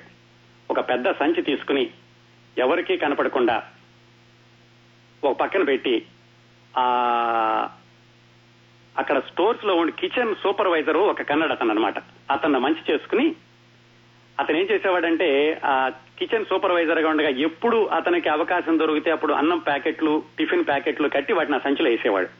ఆ సంచి ఎక్కడో గోడ పక్కన పెట్టి కనపడకుండా ఇతను బయటకు వెళ్తూ తీసుకెళ్ళేవాడు తెల్లవారుజామున. వెళ్ళి పొద్దున్నే ఇన్స్టిట్యూట్కి వెళ్ళేవాడు. అక్కడ మిత్రులందరూ కాసు కూర్చునేవాళ్ళు. ఇతను వెళ్ళి ఆ పలహార పొట్లాలు తీస్తే అది తిని అప్పుడు హోటల్కి వెళ్ళేవాడు చాలా ఆశ్చర్యంగా ఉంటుంది కదండి ఇలాంటివన్నీ వింటుంటే. ఈనాటి సూపర్ స్టార్ రజనీకాంత్. ఎలాంటి ఇబ్బందులు ఎన్ని ఆటంకాలు ఎదుర్కొని పైకొచ్చాడు అనడానికి ఇవన్నీ నిదర్శనాలు. అలా వెళ్ళింది. సో కొన్ని రోజులు వుడ్లాండ్స్ లోను కొన్ని రోజులు డ్రైవ్ ఇన్ వుడ్లాండ్స్ లోను ఇలా తింటూ ఉన్నారు. ఇంకా కొన్నిసార్లు ఈ రెండు కూడా నడవనప్పుడు ఏం చేసేవాళ్ళంటే ఆ దగ్గరలోనే ఏవిఎం కళ్యాణ మండపం అని ఉంది. ఆ ఏవిఎం కళ్యాణ మండపానికి వెళ్ళి అక్కడ ఏమైనా పెళ్ళిళ్ళు జరుగుతుంటే పెళ్ళి కొడుకు తరఫునో పెళ్ళి కూతురు తరఫునో తెలియకుండా వీళ్ళకి ఉన్న బట్టలు ఏవో కాస్త ఇస్త్రీ చేసుకుని వెళ్ళి అక్కడ కూడా భోజనం చేసేవాళ్ళు. అంత ఇబ్బంది పడ్డారండి భోజనానికి. అయితే ఇక్కడ ఇట్లా ఇబ్బంది పడుతున్న రోజుల్లో రజనీకాంత్ భోజనం చేసి బయటకు వచ్చాక రాత్రిపూట రోడ్డు మీద నుంచుని బీడీ కాలుస్తూ పైకి చూస్తూ మిత్రులు చెప్పేవాటారే చూస్తూ ఉండండి రా ఎప్పుడైనా సరే ఈ పక్కన ఇంత హోటల్ నేను కడతాను లేకపోతే కొంటాను ఆ రోజులు వస్తాయి అని చెబుతూ ఉండేవాడట. దీనికి కొనసాగింపుగా ఏం జరిగిందో మాట్లాడుకోవడానికి ముందు కొంచెం ఫాస్ట్ ఫార్వర్డ్ చేసి మళ్ళీ వెనక్కి వద్దాం. ఫాస్ట్ ఫార్వర్డ్ చేస్తే రజనీకాంత్ సూపర్ స్టార్ అయిపోయాడు. సూపర్ స్టార్ అయిపోయాక అదే వుడ్లాండ్స్ హోటల్లో ఏ వుడ్లాండ్స్ హోటల్లో అయితే శంకర్రావు అనే ప్రొపరేటర్ ఈ నల్లగా మెల్లకన్ను వాడిని రావద్దని చెప్పాడో అదే హోటల్లో వాళ్ళ మిత్రుడి యొక్క తమ్ముడి పెళ్ళైతే ఆ రిసెప్షన్ రజనీకాంతే ఏర్పాటు చేయించాడు. అక్కడికి వీళ్ళందరూ వెళ్ళారు వెళ్ళినప్పుడు ఆ శంకర్రావు దగ్గరికి వెళ్ళి రఘునందన్ చెప్పాట చూశారా శంకర్రావు గారు మీరు ఆ రోజు నల్లగా మెల్లకన్ను వాడిని రావద్దని చెప్పారే ఆ మెల్లకన్ను నల్లగా ఉన్నతనే ఈనాడు రజనీకాంత్ అని చెప్పాట. అతను వణికిపోయి బాబు బాబు ఆ విషయం చెప్పమాకు అని అన్నట్టు శంకర్రావు. అంతేకాకుండా ఇతను సూపర్ స్టార్ అయ్యాక చెప్పుకున్నాం కదా ఎవరు మిత్రుల్ని మర్చిపోలేదని. ఆ డ్రైవ్ ఇన్ వుడ్లాండ్స్లో ఇంకొక ఆయన ఈయనకి సహాయం చేశాడని తెచ్చుకున్నాం కదా నారాయణరావు అని చెప్పుకున్నాం కదా నారాయణరావు అని డాడీ డాడీ అని పిలుస్తూ ఉండేవాడని. ఆయన తర్వాత ఇంటికి పిలిచి భోజనం పెట్టి బట్టలు పెట్టడమే కాకుండా వాళ్ళ అమ్మాయి పెళ్ళికి లక్షల రూపాయలు సహాయం చేశాటండి రజనీకాంత్. అందుకని చెప్పుకుంటున్నాం రజనీకాంత్ గురించి ఇన్ని విశేషాలు. నడిచొచ్చిన దారులు మరచిపోనివాడు వెనక్కి తిరిగి చూసుకోవడానికి భయపడినవాడు తన చిన్నప్పటి జ్ఞాపకాల గురించి చెప్పుకోవడానికి భేషజం లేనివాడు రజనీకాంత్. ఈ కన్నడ వాళ్ళందరూ కలిసి హోటల్లో ఒక రూమ్లో ఉన్నారని చెప్పుకున్నాం కదా? ఆ హోటల్ రూమ్కు రావడానికి ముందు ఏం జరిగిందంటే రజనీకాంత్ అప్పట్లో శివాజీరావు గైక్వాడ్ ఒక రైల్వే స్టేషన్ దగ్గర ఒక చిన్న మెస్లో ఉండేవాడు. ముందుగా హోటల్లో లేడు. మెస్ అంటే ఏమిటి? వాళ్ళు భోజనం పెట్టేవాళ్ళు. ఒక రూమ్ ఉంటే ఆ రూమ్లో వరుసనే నేల మీద పడకలు వేసేసి అది కూడా అమ్మేవాళ్ళు. మామూలుగా ఆ రూమ్లో ఉన్న పడకల్లో మామూలు పడక అయితే నెలకి డెబ్బై ఐదు రూపాయలు. ఒక పూట భోజనం ఒక పూట టిఫిను నేల మీద పడుకోవడానికి ఆ పక్కకి డెబ్బై ఐదు రూపాయలు. కాకపోతే ఆ రూమ్లో కొంచెం మూలకి వెళితే అంటే వంటింటికి దగ్గరగా ఉంటుంది. దానివల్ల నష్టం ఏమిటి? పొగ వేడి వాసన అవన్నీ ఉంటుంది. ఆ బెడ్ అయితే గనక అరవై రూపాయలు. రజనీకాంత్ అప్పట్లో తనకున్నటువంటి స్థాయికి అరవై రూపాయలు మించి ఇవ్వలేడు. అందుకని ఆ మూల ఉన్నటువంటి ఆ బెడ్ని తీసుకుని వంటగది దగ్గరలో పొగ వేడి భరిస్తూ ఉండేవాడు. వీళ్ళ బ్యాచ్మేట్లో ఉన్నటువంటి అశోక్ అనే అతను అప్పట్లో అతని పేరు వేణుగోపాల్. వీళ్ళందరూ వేణు అని పిలుస్తూ ఉండేవాళ్ళు. ఒకరోజు ఎందుకో శివాజీరావు ఎక్కడుంటున్నాడో చూద్దామని ఆ మెస్కి వెళ్ళాడు. వెళితే అట్లా ఒక మూల ఉండి పొగ వేడి అందులో ఉన్నటువంటి శివాజీరావును చూసి శివాజీ నువ్వు ఇక్కడ వద్దు మా హోటల్కి వచ్చేసేయి మా హోటల్లో ముగ్గురు ఉంటున్నాము అని శివాజీని రమ్మన్నాడు. శివాజీ కొంచెం ఆలోచించాడు ఎందుకు ఇక్కడ బాగానే గడుస్తుంది కదా అరవై రూపాయలు ఇస్తే ఇక్కడ ఒక పూట భోజనం పెడుతున్నారంటే లేదు ఇక్కడ ఎలా ఉంటావు దీనిలో వద్దు అని బలవంతాన శివాజీరావుని తనతో పాటు రమ్మన్నాడు. అయితే అది నెల మధ్యలో. అప్పటికే అరవై రూపాయలు ఇచ్చున్నాడు. సరే మెస్ ఆయన దగ్గరికి వెళ్ళి అయ్యా నేను మధ్యలో వెళ్ళిపోతున్నాను. మరి మిగిలిన డబ్బులు ఇవ్వండి అంటే అతను నెల మధ్యలో వెళితే ఇవ్వనన్నాడు. సరే ఇద్దరు కలిసి ఏదో బతిమాలి అతని దగ్గర వచ్చినటువంటి ఆ ఇరవై రూపాయలు ముప్పై రూపాయలు తీసుకుని ఒక ట్రంక్ పెట్టి తీసుకుని రిక్షాలో కూర్చుని అరుణ హోటల్కి వెళ్ళాడు. అరుణ హోటల్లో యశోక్ ఉంటున్నాడు వేణుగోపాల్ అప్పట్లో. అతని రూమ్లో రవీంద్రనాథ్ అని అతని తర్వాత డైరెక్టర్ అయ్యాడు. తెలుగు బ్యాచ్లో కృష్ణస్వామి అని ఇంకో కుర్రాడు ఉండేవాడు. వీళ్ళిద్దరూ కూడా అశోక్తో కలిసి అరుణ హోటల్లో ఉంటున్నారు. అక్కడికి నాలుగో వాడి కింద శివాజీరావుని రమ్మన్నాడు అశోక్. ఎందుకు ఈ అశోక్ గురించి ప్రత్యేకంగా మాట్లాడుకుంటున్నామంటే రజనీకాంత్ జీవితంలో ప్రముఖమైనటువంటి పాత్ర వహించింది ఆయనకి సహాయం చేసింది ఆయన ముఖ్యమైన మలుపులకి దోవ తీసినటువంటి వ్యక్తుల్లో మొదటి వ్యక్తి అతనితో పాటుగా డ్రైవర్గా పనిచేసిన రాజ్ బహదూర్. అసలు మద్రాసు పంపించడానికి ఆర్థిక సహాయం చేయడానికి ఆయన అనుకున్నాం కదా. రెండో వ్యక్తి క్రిందటి వారం మనం మాట్లాడుకున్న రఘునందన్. ఆ హోటల్లో రిసెప్షనిస్ట్గా చేస్తూ కనీసం ఒక పూటైనా వీళ్ళకి మంచి భోజనం పెట్టిద్దామని అతను చేసిన త్యాగాలు అతను రెండో వ్యక్తి. రజనీకాంత్ జీవితంలో ముఖ్య పాత్ర వహించింది. మూడో వ్యక్తి ఇప్పుడు మనం మాట్లాడుకుంటున్న అశోక్. ఆ మెస్ నుంచి తీసుకొచ్చి తన హోటల్ రూమ్కి తీసుకొచ్చినటువంటి అశోక్ ఏం చేశాడంటే రజనీకాంత్ అప్పట్లో ఏదో ఆత్మ న్యూనతాభావం ఒక ఇన్ఫీరియారిటీ కాంప్లెక్స్ ఏదన్నా కానివ్వండి ఆర్థిక ఇబ్బందులు వీటన్నిటితోటి ఎలా ఉండేవాడంటే ప్రతి చిన్న విషయానికి రెచ్చిపోవడం క్షణికావేశం ఎవరితో పడితే వాళ్ళతో తగాద పెట్టుకోవడం చికాకు కోపం ఇట్లా కొంచెం మనిషి ఏ క్షణంలో ఏం చేస్తాడో ఊహించడానికి అందనట్టుగా ఉండేవాడు. అతని ఆవేశానికి అడ్డుకట్ట వెయ్యాలని అతనికి కొంచెం మామూలు మనుషుల్లో ఎలా ప్రవర్తించాలో నేర్పడానికి ప్రయత్నించి కొంతవరకు విజయం సాధించింది ఈ అశోక్ అనే అతను. వీళ్ళందరినీ చూద్దామండి. తర్వాత అసలు ఇప్పుడు ఎలా ఉన్నారు? ఇదంతా మనం మాట్లాడుకుంటోంది పంతొమ్మిది వందల డెబ్బై మూడు డెబ్బై రెండు ప్రాంతాల్లో. ఇప్పుడు వీళ్ళందరూ రజనీకాంత్కి సహాయం చేసిన వాళ్ళందరూ ఇప్పుడు ఏ ఏ దశల్లో ఉన్నారు? వాళ్ళు ఇప్పుడు రజనీకాంత్తో వాళ్ళ స్నేహం ఎలా కొనసాగుతోంది? ఈ విషయాలు కూడా మనం చిట్ట చివరిలో మాట్లాడుకుందాం. సరే రూమ్కి తీసుకొచ్చాడు అశోక్. ఆ రూమ్లో ఉండే రవీంద్రనాథ్కి కృష్ణస్వామికి మాత్రం ఈ శివాజీరావు అంటే పడదు. ఎందుకు? ఏదో తగాదా పెట్టుకుంటుంటాడు ప్రతిదానికి కోప్పడుతూ ఉంటాడు చిల్లర తగాదాలు పెట్టుకుంటూ ఉంటాడని వాళ్ళకి నచ్చేది కాదు. అయితే వాళ్ళని కూడా ఒప్పించి ఈ అశోక్ అన్నతను చాలా దారుణమైన పరిస్థితుల్లో ఉన్నాడు శివాజీరావు. ఆ మెస్లో ఎక్కువ రోజులు ఉంటే కష్టం అతనికి ఆరోగ్యం కూడా చెడిపోతుంది. అందుకని నేను రమ్మన్నానని వాళ్ళని ఒప్పించి ఎలాగైతే రూమ్లోకి తీసుకొచ్చాడు. రూమ్లో ఉంటున్నాడు. రూమ్లో ఉంటున్నప్పుడు మొట్టమొదటిసారి అందరితో కలిసి ఉండడం ఏదో చిన్నప్పుడు ఆ కుటుంబంలో పెరిగాడు ఇబ్బందులు ఆర్థిక ఇబ్బందులు నాన్నగారు కొట్టడం తల్లి లేకపోవడం అల్లరి చిల్లరగా మిత్రులతో తిరగడం ఇలా తిరిగిన వాడు ఇప్పుడు వచ్చి ఒకసారి నలుగురితో ఉండాలంటే ఒక్కసారిగా అలవాట్లు మార్చుకోవడం కష్టం కదా. పైగా చాలా మంచి అలవాట్లు ఉండేయండి. మంచి అలవాట్లు అంటే ఏమిటి? వారానికి ఒక్కసారి మాత్రమే స్నానం చేసేవాడు. వారం రోజులు కూడా అవే బట్టలు ఉండేయట. అందుకనే ఈ రూమ్లో ఉన్న మిగతా వాళ్ళందరూ తెల్లవారుజామున లేచి యోగాభ్యాసం చేసి వ్యాయామం చేసి క్లాసుకి సిద్ధమవుతుంటే మన శివాజీరావు మాత్రం హాయిగా పడుకుని ఎనిమిదింటికో ఎనిమిదిన్నరకో లేచి ఐదు నిమిషాల్లో వాళ్ళతో పాటు వెళ్ళిపోయేవాడు.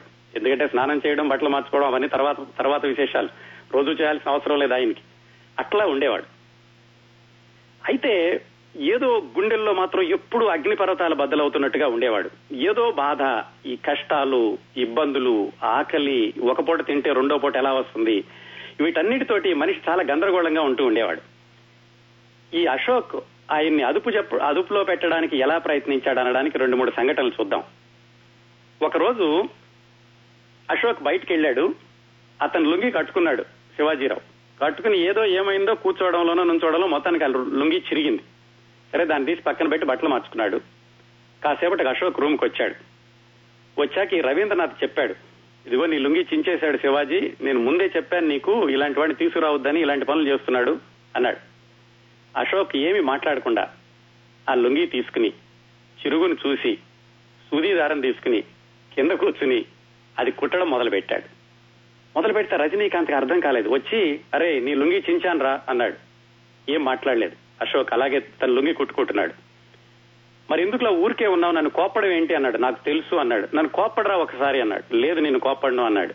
లేదు నన్ను కోపడు నీలో కోపం ఉంది ఆ కోపం బయటకు పెట్టాయి అని అక్కడ కూడా దౌర్జన్యమే. ఆ అశోక్ కాలర్ పట్టుకుని నన్ను కోపడు నన్ను కొట్టు అంటున్నాడు. అశోక్ మాత్రం చెప్పాట శివాజీ నీకు చాలా నేర్పాలి.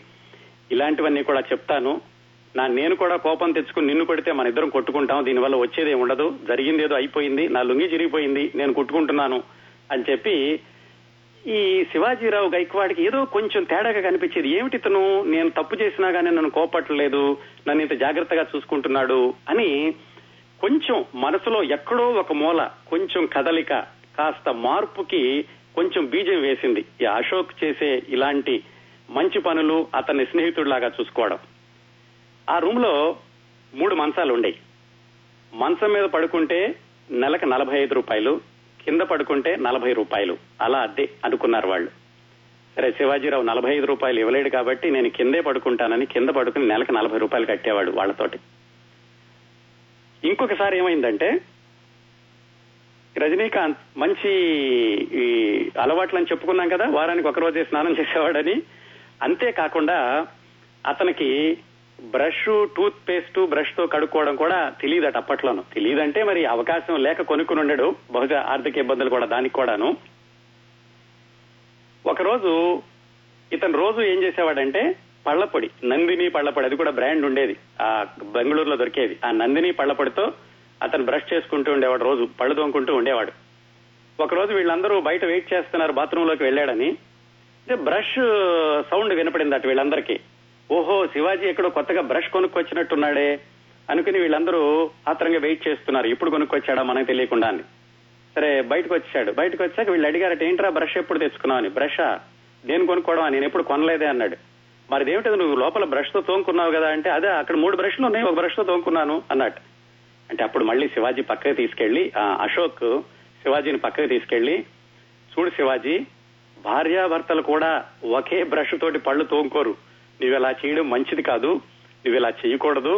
నువ్వు పళ్ళపొడితో తోముకుంటున్నావు కదా. ఇలా వేరే వాళ్ళ బ్రష్ వాడడం మంచిది కాదు అని నెమ్మదిగా సర్ది చెప్తే మళ్ళా ఇంకొంచెం సంచలనం. ఆ శివాజీరావు గైక్వాడ్లో ఇదేదో మంచి మాటలు చెప్తున్నాడని కొంచెం వినడం మొదలు పెట్టాడు అప్పుడు ఆ అశోకే వెళ్ళి అతనికి బ్రష్ పేస్ట్ కొనిపెట్టి ఆ మర్నాటి నుంచి ఆ రజనీకాంత్కి ఆ రెండు అమరేలాగా చూశాడు. క్లాస్కి వెళ్ళినప్పుడు కూడా నాలుగు బ్యాచ్లు ఉండేయండి అప్పుడు. కన్నడ వాళ్ళు మలయాళం వాళ్ళు తెలుగు వాళ్ళు తమిళ్ వాళ్ళు. ఏ బ్యాచ్లో ఎవరు గొడవ చేసినా కానీ వెంటనే చేతులు మడిచేసేసి వాళ్ళ మీద కొట్టడానికి వెళ్ళిపోయేవాడు. వెనకాల ఈ అశోక్ అతన్ని కొంచెం వెనక్కి తీసుకురావడం సర్ది చెప్పడం ఇలాంటి పనులన్నీ చేస్తూ ఉండేవాడు. ఇంకొక రోజు ఏమైంది? ఇన్స్టిట్యూట్లో డాన్స్ చేసేటటువంటి కార్యక్రమం ఆ సిలబస్ ఏదో వచ్చింది. అందుకని ఈ స్టూడెంట్స్ అందరికీ చెప్పారు అబ్బాయి మీరు తెల్ల నిక్కరు తెల్ల బనీను వేసుకురావాలి. డాన్స్ చేయడానికి చాలా తేలిగ్గా ఉంటుంది ఆ డ్రెస్ అయితే అని. మరి మన శివాజీరావు దగ్గర ఉన్నదల్లా ఆ కండక్టర్ డ్రెస్ ఏదో రెండు మూడు తెల్ల చొక్కాలే అందుకని అతను మామూలు డ్రెస్ తోనే వెళ్ళాడు. వెళితే ఇన్స్టిట్యూట్ వాళ్ళు చెప్పారట ఇలా కాదు నువ్వు డ్రెస్ వేసుకుని రమ్మన్నాం కదా అంటే నా దగ్గర లేదు ఏం చేయమంటారు? నాకు వేసుకు రావడానికి అని అక్కడ కూడా కొంచెం గట్టిగా మాట్లాడాడు. సరే వాళ్ళు చివరికి నటనలో అయితే అతను బాగా చేస్తున్నాడు. అతని గిమ్మిక్స్ తోటి వాటితోటి దానిలో ముందే ఉన్నాడు. ఇంకందుకని వాళ్ళు ఏం అనలేక సరే అయితే నీ ఇష్టం వచ్చినట్టుగా నువ్వు నువ్వు ప్యాంటుతోటే డాన్స్ చేయని మిగతా వాళ్ళందరూ నిక్కర్తో డాన్స్ చేస్తుంటే ఈ శివాజీరావుని మాత్రం ప్యాంటుతోనే డాన్స్ చేయడానికి వాళ్ళు అనుమతించారు. అప్పుడు కూడా ఈ అశోక్ చెబుతూ ఉండేవాడట శివాజీరావుకి పది మందిలో ఎలా ఉండాలి కోపం ఎలా తగ్గించుకోవాలి ఇలాంటివన్నీ. ఇట్లా ఇన్స్టిట్యూట్లో ఎప్పుడైనా కానీ కొంచెం గందరగోళం జరిగినా కొంచెం ఇతను ఎవరైనా గట్టిగా మాట్లాడినా వెంటనే ఇతనికి చాలా ఆవేశం వచ్చేసేది చాలా డిస్టర్బ్ అయిపోయేవాడు. కొన్ని రోజు కొన్నిసార్లు అయితే అశోక్ దగ్గరికి వచ్చి అశోక్ నేను ఇంటికి వెళ్ళిపోతాను. హాయిగా నా కండక్టర్ ఉద్యోగం ఉంది అది చేసుకుంటాను. వీళ్ళు ఇన్స్టిట్యూట్లో నన్ను అది చేయమంటున్నారు ఇది చేయమంటున్నారు అది తప్పు ఇది తప్పు అంటున్నారు. నన్ను ఇలా కంట్రోల్ చేస్తుంటే నాకు నచ్చదు. వెళ్ళిపోతానంటే అప్పుడు మళ్ళా అశోక్ కూర్చోబెట్టి చూడు శివాజీ నిన్ను ఇక్కడ పంపించడానికి రాజ్ బహదూర్ ఎంతో కష్టపడ్డాడు. తన డబ్బులు నెల నెలా నీకు పంపిస్తున్నాడు. నువ్వు కనీసం అలాంటి వాడు ఇంతవరకు నీ కోసం డబ్బులు ఖర్చు పెట్టుకున్నందుకైనా నువ్వు ముందు చెయ్యాలి. నీకు చక్కటి భవిష్యత్తు ఉంటుంది అని చెప్పి మళ్ళా శివాజీరావుని కూర్చోబెట్టి నెమ్మదిగా అతనికి బోధ చేశాడు. కొంచెం ఇంతవరకు శివాజీ ఈ అశోక్ మీద శివాజీరావుకి కాస్త మంచి అభిప్రాయం పెరుగుతూ వచ్చింది. అందుకని ఇది కూడా విన్నాడు. సరే అయితే అలా అంటావా? అయితే ఉంటానులే. నేను నిజమే రాజ్ బహదూర్ అంత కష్టపడి నాకు పంపిస్తున్నాడు. ఇక్కడే ఉంటానులే అని మళ్ళా మనసు మార్చుకునేవాడు. అలాంటప్పుడు ఈ అశోక్ని అనేవాడట శివాజీరావు. ఏమని? నువ్వు నువ్వు బాగా నేర్చుకుంటున్నావు నట శిక్షణలోను పైగా ఇంత చక్కటి మంచి మాటలు చెప్తున్నావు నాకు. నువ్వు భవిష్యత్తులో ఎప్పుడైనా గనక పెద్ద యాక్టర్ అయితే నీ దగ్గర నన్ను మేనేజర్గా పెట్టుకో అని సరదాగా అనేవాడట శివాజీ. చూడండి కాలం ఏం చేస్తుందో. అలాంటి నీ దగ్గర కనీసం మేనేజర్ వేషం వస్తే చాలు అన్న శివాజీరావు గైక్వాడ్ రజనీకాంత్ అయ్యాక ఎంతమంది మేనేజర్లు ఉన్నారో అతని దగ్గర ఇప్పుడు లెక్క లెక్క కూడా పెట్టలేమండి. అశోక్ ఏమయ్యాడో చూద్దాం తర్వాత. అట్లా మొత్తానికి ఈ శివాజీరావు గైక్వాడ్లో ఉన్నటువంటి ఆవేశానికి కొంచెం అడ్డుకట్ట వేసి అతన్ని ఒక సక్రమమైన మార్గంలో పెట్టడానికి ప్రయత్నించి కొంచెం సఫలమైనటువంటి వ్యక్తి ఈ అశోక్. అప్పట్లో అతని పేరు వేణుగోపాల్. ఇంకా ఏం చేసేవాడు? ఆ రూమ్లో ఉన్నప్పుడు మన శివాజీరావు గైక్వాడ్ అద్దం ముందు నుంచుని నటనని ఆయన అభ్యసిస్తూ ఉండేవాడు. మామూలుగా రజనీకాంత్ ఒకటి అద్దం ముందుంటే కనుక పూర్తిగా వేరే మనిషిగా మారిపోయేవాడు. అద్దం ముందు నుంచుని శివాజీ గణేశన్ సినిమాలో చెప్పిన డైలాగులన్నీ ఈయన చెప్పడం ఆ సిగరెట్ నోట్లో ఎగరేసి పెట్టుకోవడం అలాగే కళ్ళజోడు అటు ఇటు తిప్పి పెట్టుకోవడం ప్రతిరోజు అరే ఎన్ని టేకుల్లో సిగరెట్ నోట్లోకి వచ్చింది అని ఒకళ్ళతో ఒకళ్ళు అనుకోవడం ఇలాంటివన్నీ కూడా అతను చేస్తూ ఉండేవాడు. ఈ అశోక్ కాలం అంతా ఒకసారి ఫార్వర్డ్ చేసి మళ్ళీ వెనక్కి వద్దామండి. అశోక్ తర్వాత ఏమయ్యాడంటే కన్నడంలో నటుడయ్యాడు. అశోక్ అన్న పేరు అతను సినిమాల్లోకి వెళ్ళక మార్చుకున్నాడు. ఈ శివాజీరావు గైక్వాడ్ పక్కన ఉన్నప్పుడు అతని పేరు వేణుగోపాల్. పంతొమ్మిది వందల ఎనభై మూడు ఎనభై ఐదు ఆ ప్రాంతాల్లో చాలా కన్నడ సినిమాల్లో నటించాడు. కాకపోతే విపరీతమైన పేరు ఏం రాలేదు అతనికి. అందుకని అతను ఒక సాధారణ స్థాయి నటుడిగా కొనసాగుతూనే అతను కన్నడ చిత్ర పరిశ్రమలో బాగా చేసినటువంటి కృషి ఏమిటంటే ఆ కన్నడ చిత్ర పరిశ్రమ కార్మికుల కోసమని సంఘాలను పెట్టి వాళ్ళ కోసం పోరాడి చాలా పేరు తెచ్చుకున్నాడు ఈ అశోక్ అన్నతను. ఆ అశోకే ఇప్పుడు మన శివాజీరావు గైక్వాడ్ ఆవేశాన్ని తగ్గించడంలో కొత్త అయినా ప్రయత్నించి సఫలీకృతమైనటువంటి వ్యక్తి అన్నమాట. ఇప్పుడు కూడా ఈ రజనీకాంత్ సూపర్ స్టార్ అయ్యాక కూడా మిత్రులు కలుస్తూనే ఉంటాడు. ఆ రఘునందన్ రాజ్ బహదూర్ గురించి తర్వాత వివరంగా మాట్లాడుకుందాం. ఈ అశోక్కి తుమ్కూరు దగ్గర ఒక ఫామ్ హౌస్ ఉంది. ఇప్పుడు కూడా అప్పుడప్పుడు ఆ ఫామ్ హౌస్కు వెళ్ళి ఆ అశోక్ వాళ్ళ కుటుంబ సభ్యులు చేసేటటువంటి కోడి చారు రాగి ముద్ద తిని అక్కడ ఆ ఫామ్ హౌస్లో వరండాలో చాప మీద పడుకుని ఇద్దరు కబుర్లు చెప్పుకుంటారటండి. రజనీకాంత్ ఎప్పుడు కూడా ఆ బాల్యాన్ని చాలా ఆప్యాయంగా తడిమి చూసుకుంటే ఆయనకి ఇప్పటికి కూడా ఎంతో ఉద్విగ్నంగా ఉంటుంది. అందుకనే మళ్ళీ మళ్ళీ ఆ బాల్యంలోకి వెళుతూ ఆ రోజుల్లోకి వెళుతూ ఆ మిత్రుల్ని కలుస్తూ ఉంటాడు. అదండి. అశోక్ ఈ శివాజీరావు గైక్వాడ్ యొక్క జీవితంలో అతని ఆవేశం తగ్గించడంలో పాత్ర వహించినటువంటి కొన్ని సందర్భాలు. ఈ శిక్షణలో భాగంగా ఒకసారి వాళ్ళు ఇన్స్టిట్యూట్లో కన్నడ నాటకం ఒకటి వేశారు. కన్నడ నాటకం వేస్తున్నప్పుడు బయట నుంచి దర్శకుల్ని పిలిపించి చూపిస్తారు ఈ నట శిక్షణలో. తెలుసు కదా అందరికీను. ఆ విధంగా ఒకసారి ఏం చేశారంటే ప్రఖ్యాత దర్శకుడు బాలచందర్ అప్పటికి కూడా ప్రఖ్యాత దర్శకుడేనండి. ఆయన సినీ రంగ ప్రవేశం చేసిన కొద్ది సంవత్సరాల్లోనే విలక్షణమైన దర్శకుడిగా పేరు తెచ్చుకున్నారు. ఆయన్ని ఇన్స్టిట్యూట్కి పిలిచారు. దీనికి వీళ్ళందరూ ఎలాగా చేస్తున్నారో ఏమిటో చూడడానికని ఆయన పిలిపించారు. ఆయన ఎదుట రజనీకాంత్ అప్పటికింకా శివాజీ రావే ఒక కన్నడ నాటకంలో వేసేసరికి ఆయనకి ఏదో ఒక ప్రత్యేకత కనపడింది. ఈ కుర్రాడిలో చాలా చురుగ్గా ఉన్నాడు మెరుపులా ఉన్నాడు ఇతనికి ఏదో ఒక ప్రత్యేకత ఉంది అనిపించి అతను ఏం చెప్పాడంటే ఈ నాటకం అయిపోగానే చూడు శివాజీ నీలో ఏదో స్పెషాలిటీ కనిపిస్తోంది ఏమిటనేది నీకు ఇంకా నేను నాకు అంతుపట్టడం లేదు. మనం నువ్వు ఒకసారి వచ్చి నాకు కడపడు నేను నిన్ను చాలా వివరంగా నేను ఇంటర్వ్యూ చేస్తాను వివరంగా ఇంటర్వ్యూ చేశాక తర్వాత ఏం చేద్దామనేది చెప్తాను అని శివాజీరావుకి చెప్పాడు. సరే శివాజీరావు ఆయన చెప్పిన సమయానికి వెళ్ళి ఆయనకి ఇంటర్వ్యూ కోసమని వెళ్ళాడు. ఆయన ఏం చేశాడంటే అసలు నీ కెపాసిటీ ఏమిటో ఇప్పుడు చూపించు అని తనకు నచ్చినటువంటి కొన్ని దృశ్యాలని నటించి చూపించమన్నాడు. నటించి చూపించమంటే వెళ్ళాడు. వెళ్ళి ఏదో ఈయన వేసిన నాటకాల్లోవి ఈయనకి తెలిసినవి కొన్ని అభినయించి చూపించాడు. చూపిస్తే బాలచంద్రకి నచ్చలేదు. ఇదేమి నచ్చలేదయ్యా ఇవేమి నువ్వు మామూలుగానే చేస్తున్నావు అన్నాడు. అప్పుడు ఆయన ఏం చేశాడంటే తుగ్లక్ అని అది ఇక్కడ కన్నడ నాటకమే. దాంట్లో కొన్ని సీన్లు వేసి చూపించాడు. నిజానికి తుగ్లక్ నాటకం రజనీకాంత్ ఎప్పుడు స్టేజ్ మీద వెయ్యలేదు. బెంగళూరులో ఒక నటుడు దర్శకుడు సిఆర్ సింహ అని ఒక ఆయన ఉన్నాడు.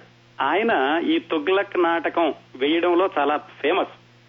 ఆయన నాటకం కోసమని రజనీకాంత్ చాలా సార్లు టికెట్ కొనుక్కుని ఆ రంగస్థలం దగ్గరికి వెళ్ళి ఆయన సినిమా ఆయన నాటకాలని తెగ చూసి ఇష్టపడేవాడు. అలాగా తాను ఇష్టపడిన సిఆర్ సింహ నటించిన తుగ్లక్ నాటకంలోని సీను ఒకటి వేసి చూపించాడు. అక్కడ బాలచంద్ర గారికి బాగా నచ్చింది. బాగా నచ్చి నీలో స్పార్క్ ఉందయా తప్పనిసరిగా నేను నా తర్వాత సినిమాలో తీసుకుంటాను నిన్ను. కాకపోతే ఒక కండిషన్ అని చెప్పారు ఆయన. ఆ కండిషన్ ఏమిటంటే నువ్వు తమిళం నేర్చుకోవాలి తమిళంలో మాట్లాడడం వస్తే గనక నా తర్వాత సినిమాలో నీకు వేషం ఇవ్వడానికి నేను కన్సిడర్ చేస్తాను అని చెప్పారు ఆయన. మళ్ళా రజనీకాంత్కి ఏదో అవకాశం వచ్చింది అనుకున్నాడు ఇంతలోనే మళ్ళా ఇంకో కండిషన్. ఏం చేయాలి? అప్పటికప్పుడు వెంటనే తమిళ్ నేర్చుకోవాలి. తన ఉండే వాళ్ళందరూనేమో కన్నడ ఫ్రెండ్స్ ఒక తెలుగు అతను మళ్ళీ ఆయనకి తన గాడ్ ఫాదర్ గుర్తొచ్చాడు. ఎవరు ఆయన గాడ్ ఫాదర్ అప్పట్లో? రాజ్ బహదూర్. నెల నెల డబ్బులు పంపించి చదువుకోమని చెప్పింది ఆయనకి. అందుకని మళ్ళా బెంగళూరు వెళ్ళినప్పుడు బెంగళూరు వెళ్ళినప్పుడు అని ఎందుకంటున్నానంటే నేను అంతకుముందే చెప్పున్నాం ఆయన ఉద్యోగం మానలేదు. ఇక్కడ నట శిక్షణా కేంద్రంలో ఉంటూ మధ్య మధ్యలో ఇక్కడ సెలవులు వచ్చినప్పుడు అక్కడికి వెళ్ళి ఉద్యోగం చేస్తూ అక్కడ సెలవులు పెట్టి మద్రాసు వస్తూ ఆ ఉద్యోగాన్ని అలాగే కొనసాగిస్తూ దాన్ని జాగ్రత్తగా కాపాడుకుంటూ ఈయన సినీ నట శిక్షణను కొనసాగిస్తూ ఉన్నాడు. బాలచందర్ ఈ మాట చెప్పాక కొన్ని రోజులకి ఆయన బెంగళూరు వెళ్ళినప్పుడు మళ్ళా రాజ్ బహదూర్ దగ్గరికి వెళ్ళి రాజ్ బహదూర్కి అదృష్టవశాత్తు ఆయనకి తమిళం వచ్చు. ఆయన దగ్గర కూర్చుని నువ్వు ఎట్లాగైనా సరే నాకు తమిళం నేర్పాలి. నేను ఇక్కడ ఉన్నన్ని రోజులు కూడా నాకు నువ్వు తమిళంలోనే మాట్లాడు నేను నేర్చుకుంటాను అని ఆయన దగ్గర తమిళం యొక్క తమిళం ఎలా మాట్లాడాలి ఏమిటి ఆ మెళకువలన్నీ రాజ్ బహదూర్ దగ్గరే నేర్చుకున్నాడు. ఆ విధంగా రాజ్ బహదూర్ కేవలం డబ్బుల సహాయము ఈయనకి ముందు వెళ్ళడానికి సహాయం చేయడమే కాకుండా ఇట్లా తమిళం నేర్పట్లో నేర్పడంలో కూడా ఆ బస్సు డ్రైవర్ రాజ్ బహదూరే సహకారం అందించాడు. అక్కడ నేర్చుకుని సరే మళ్ళా వచ్చాడు. వచ్చేసరికి ఈయనకి వేషం సిద్ధంగా ఉంది. ఆ సినిమా పేరు అపూర్వ రాగంగళ్. బాలచందర్ తీసినటువంటి అప్పట్లోనే చాలా వైవిధ్యభరితమైన సినిమా అపూర్వ రాగంగళ్. ఆ తర్వాత తెలుగులో తూర్పు పడమర అనే పేరుతో దాసనారాయణరావు గారు తీశారు. ఆ సినిమాలో రజనీకాంత్కి ఒక పది పదిహేను నిమిషాల వేషం తాగుబోత్ అనుకుంటా దాంట్లోనూ ఒక విలక్షణమైనటువంటి విలన్ పాత్రకి బాలచందర్ ఈయన్ని ఎంపిక చేశారు. ఈయన తమిళం కూడా చూశాక. ఆ సినిమాలో నటించడానికి మొట్టమొదటి రోజు వెళ్ళే ముందు ఆయన దగ్గరికి వెళ్ళి ఆయన ఆశీర్వాదానికి ఆయన ఇంటికి వెళ్ళినప్పుడు ఏమయ్యా మరి సినిమాలో ఏం పేరు పెట్టుకుంటావంటే శివాజీరావు గైక్వాడ్ ఉంది కదా అదే అన్నట్టుగా చూశాడు. అయితే ఆయన ఏం చెప్పారంటే ఇప్పటికే సినిమాలో శివాజీ గణేశన్ గారు ఉన్నారు నువ్వు మళ్ళా శివాజీరావు గైక్వాడ్ అంటే అది ఇది ప్రేక్షకులకు గుర్తుపెట్టుకోవడం కష్టమవుతుంది నీకు ప్రత్యేకత రావాలంటే నువ్వు వేరే పేరు ఏదైనా పెట్టుకో అని అన్నారు. అంటే ఈయన శివాజీరావుకి అంత వేరే పేర్లు ఆలోచించేటంతటి ఆలోచన సమయము తీరిక పైగా గురువు గారి దగ్గరికి వెళ్ళాడు రేపే షూటింగ్. మీరే చెప్పండి సార్ అని అడిగాడు. అప్పుడు ఆయన చెప్పారంటే నా దగ్గర మూడు పేర్లు ఉన్నాయి ఈ మూడిట్లో ఏదో ఒకటి ఎంచుకో అన్నారు. ఒకటి చంద్రకాంత్ రెండోది శ్రీకాంత్ మూడోది రజనీకాంత్. కాకపోతే ఆయన ఇంకో సలహా కూడా ఇచ్చారు. ఈ చిట్ట చివరి పేరుంది చూసావా ఇది నీకు అదృష్టాన్ని తెచ్చి పెడుతుంది అని నాకు ఎందుకు అనిపిస్తోంది అని ఆయన చెప్పారు. అప్పుడు ఈ శివాజీరావు గైక్వాడ్ రజనీకాంత్ అన్న పేరుని ఎంపిక చేసుకోవడం ఆ అపూర్వ రాగంగళ్ అన్న సినిమాలో నటించడం ప్రారంభమైంది. అయితే సినిమాలో నటించగానే వెంటనే నటుడైపోయి తారాపదంలో దూసుకెళ్ళిపోయిన పరిస్థితి కాదు. పైగా రజనీకాంత్ ఏంటంటే కేవలం రజనీకాంత్లోని నటనని చూసి ఆయన ప్రతిభను చూసి వచ్చినటువంటి అవకాశం. ఇది ఎవరి రికమెండేషన్ తోనూ వచ్చింది కాదు. షూటింగ్ జరిగేటప్పుడు ఆయన చాలా స్ట్రిక్ట్గా ఉంటారు బాలచంద్ర గారు తర్వాత కూడా కొన్ని ఉదాహరణలు చూద్దాం. అలాగే అందులో కొత్త కుర్రాడు చాలా క్రమశిక్షణతోటి ఆయన అనుకున్నది అనుకున్నట్టు వచ్చే వరకు కూడా నటీనటులతోటి మళ్ళా మళ్ళా చేయిస్తూ ఉండేవాళ్ళు. శివాజీరావుకి నటనలో అయితే ఏమి ఇబ్బంది లేదు. సంభాషణ చెప్పడంలో మాత్రం ఆయన శతాబ్ది ఎక్స్ప్రెస్ వేగంలో చెప్తూ ఉండేవాడు ఈయన మళ్ళా మళ్ళా చెప్పేవాళ్ళు బాలచంద్ర గారు అలా కాదు నువ్వు ఇలా నెమ్మదిగా చెప్పాలి నెమ్మదిగా చెప్పాలని. ఎంతసేపటికి ఈయన తన పద్ధతి మార్చుకోకపోవడంతో మార్చుకోకూడదని కాదు ఆయనకి రాలేదు అంత స్పీడ్ గానే చెప్తూ ఉండేవాడు. ఆయన విపరీతంగా కోప్పడుతూ ఉండేవాడట రజనీకాంత్ని. ఇదంతా ఒక నాలుగైదు రోజులు షూటింగ్ అయ్యాక మళ్ళా వచ్చి ఆ ఫ్రెండ్ రఘునందన్ దగ్గర లాభం లేదు రఘునందన్ నాకు ఆ సినిమాలు కలిసి రావు. బాలచంద్ర గారు ఇలా కోపడుతున్నారు నేను భరించలేకపోతున్నాను. నాకు అసలే ఎవరైనా మాట అంటేనేమో నాకు విపరీతమైన కోపం వస్తుంది.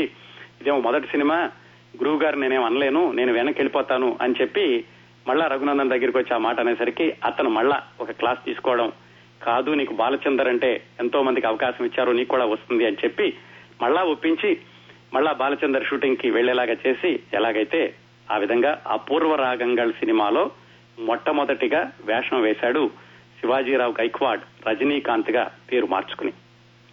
దానిలో హీరో కమల్ హాసన్. ఆ సినిమా విడుదలైంది. సినిమా విడుదలయ్యాక వెంటనే వేషాలు వచ్చేసేయలేదు. నిజానికి మన శీర్షిక మొదటి సినిమా. మరి రజనీకాంత్కి మొదటి సినిమాలో అవకాశం వచ్చింది కాబట్టి కార్యక్రమాన్ని ఇంతటితో ఆపేసేయచ్చు. కాకపోతే రజనీకాంత్ నాలుగు భాషల్లోనూ ఐదు భాషల్లోనూ నటించాడు. మరి తమిళంలో ఆయన మొదటి సినిమా అపూర్వ రాగంగళ్. మరి కన్నడంలో మొదటి సినిమా అనుభవం ఏమిటి? తెలుగులో మొదటి సినిమా అనుభవం ఏమిటి? అవి కూడా చెప్పుకుంటే గాని ఆయన సినీ రంగంలో స్థిరపడడానికి పునాదులు పడే వరకు మనం చెప్పుకున్నట్టు అవుతుంది. అందుకని ఆ విషయాలు కూడా మాట్లాడుకుందామండి. బెంగళూరు నుంచి ఈయనకు ఫోన్ కాల్ వచ్చింది అనుకున్నాం కదా. ఈ అపూర్వ రాగంగళ్ సినిమా విడుదలై ఆయన్ని పది మంది గుర్తుపడుతున్న రోజుల్లో బెంగళూరులో నుంచి ఆయనకు ఫోన్ కాల్ ఏమని వచ్చిందంటే అబ్బాయి నీ ఉద్యోగానికి ముప్పు వచ్చింది నువ్వు ఎట్లాగైనా సరే వెంటనే ఇక్కడికి వచ్చి నీ ఉద్యోగం కాపాడుకో అని బెంగళూరు వెళ్ళాడు. వెళ్ళేసరికి వాళ్ళు ఏం చెప్పారంటే అప్పటికే రెండు మూడు సంవత్సరాలు అయ్యింది అటు ఇటు తిరుగుతున్నాడు కొన్నాళ్ళు సెలవులు పెడుతున్నాడు ఇక్కడికి వస్తున్నాడు కొన్ని రోజులు ఆయన సెలవు కూడా పెట్టకుండా మానేస్తున్నాడు. వీటన్నిటితోటి ఈయన్ని కండక్టర్ ఉద్యోగం నుంచి తొలగించడానికి నిర్ణయించుకున్నారు. కర్ణాటక రాష్ట్ర రోడ్డు రవాణా సంస్థ వాళ్ళు. సరే ఈయన వెళ్ళి ఇక సినిమాల్లో ఎక్కడ అవకాశాలు రాలేదు. అక్కడ కూడా స్థిరపడిపోయాను నాకు పర్వాలేదు అనుకునేటటువంటి భరోసా లేదు. ఉద్యోగం ఏమైనా సరే కావాలి ఆయనకి. సరే ఆ డిపోకి వెళ్ళి ఎస్టాబ్లిష్మెంట్ డిపార్ట్మెంట్లో క్లర్క్ శివశంకర్ అని ఆయన దగ్గరికి వెళ్ళాడు.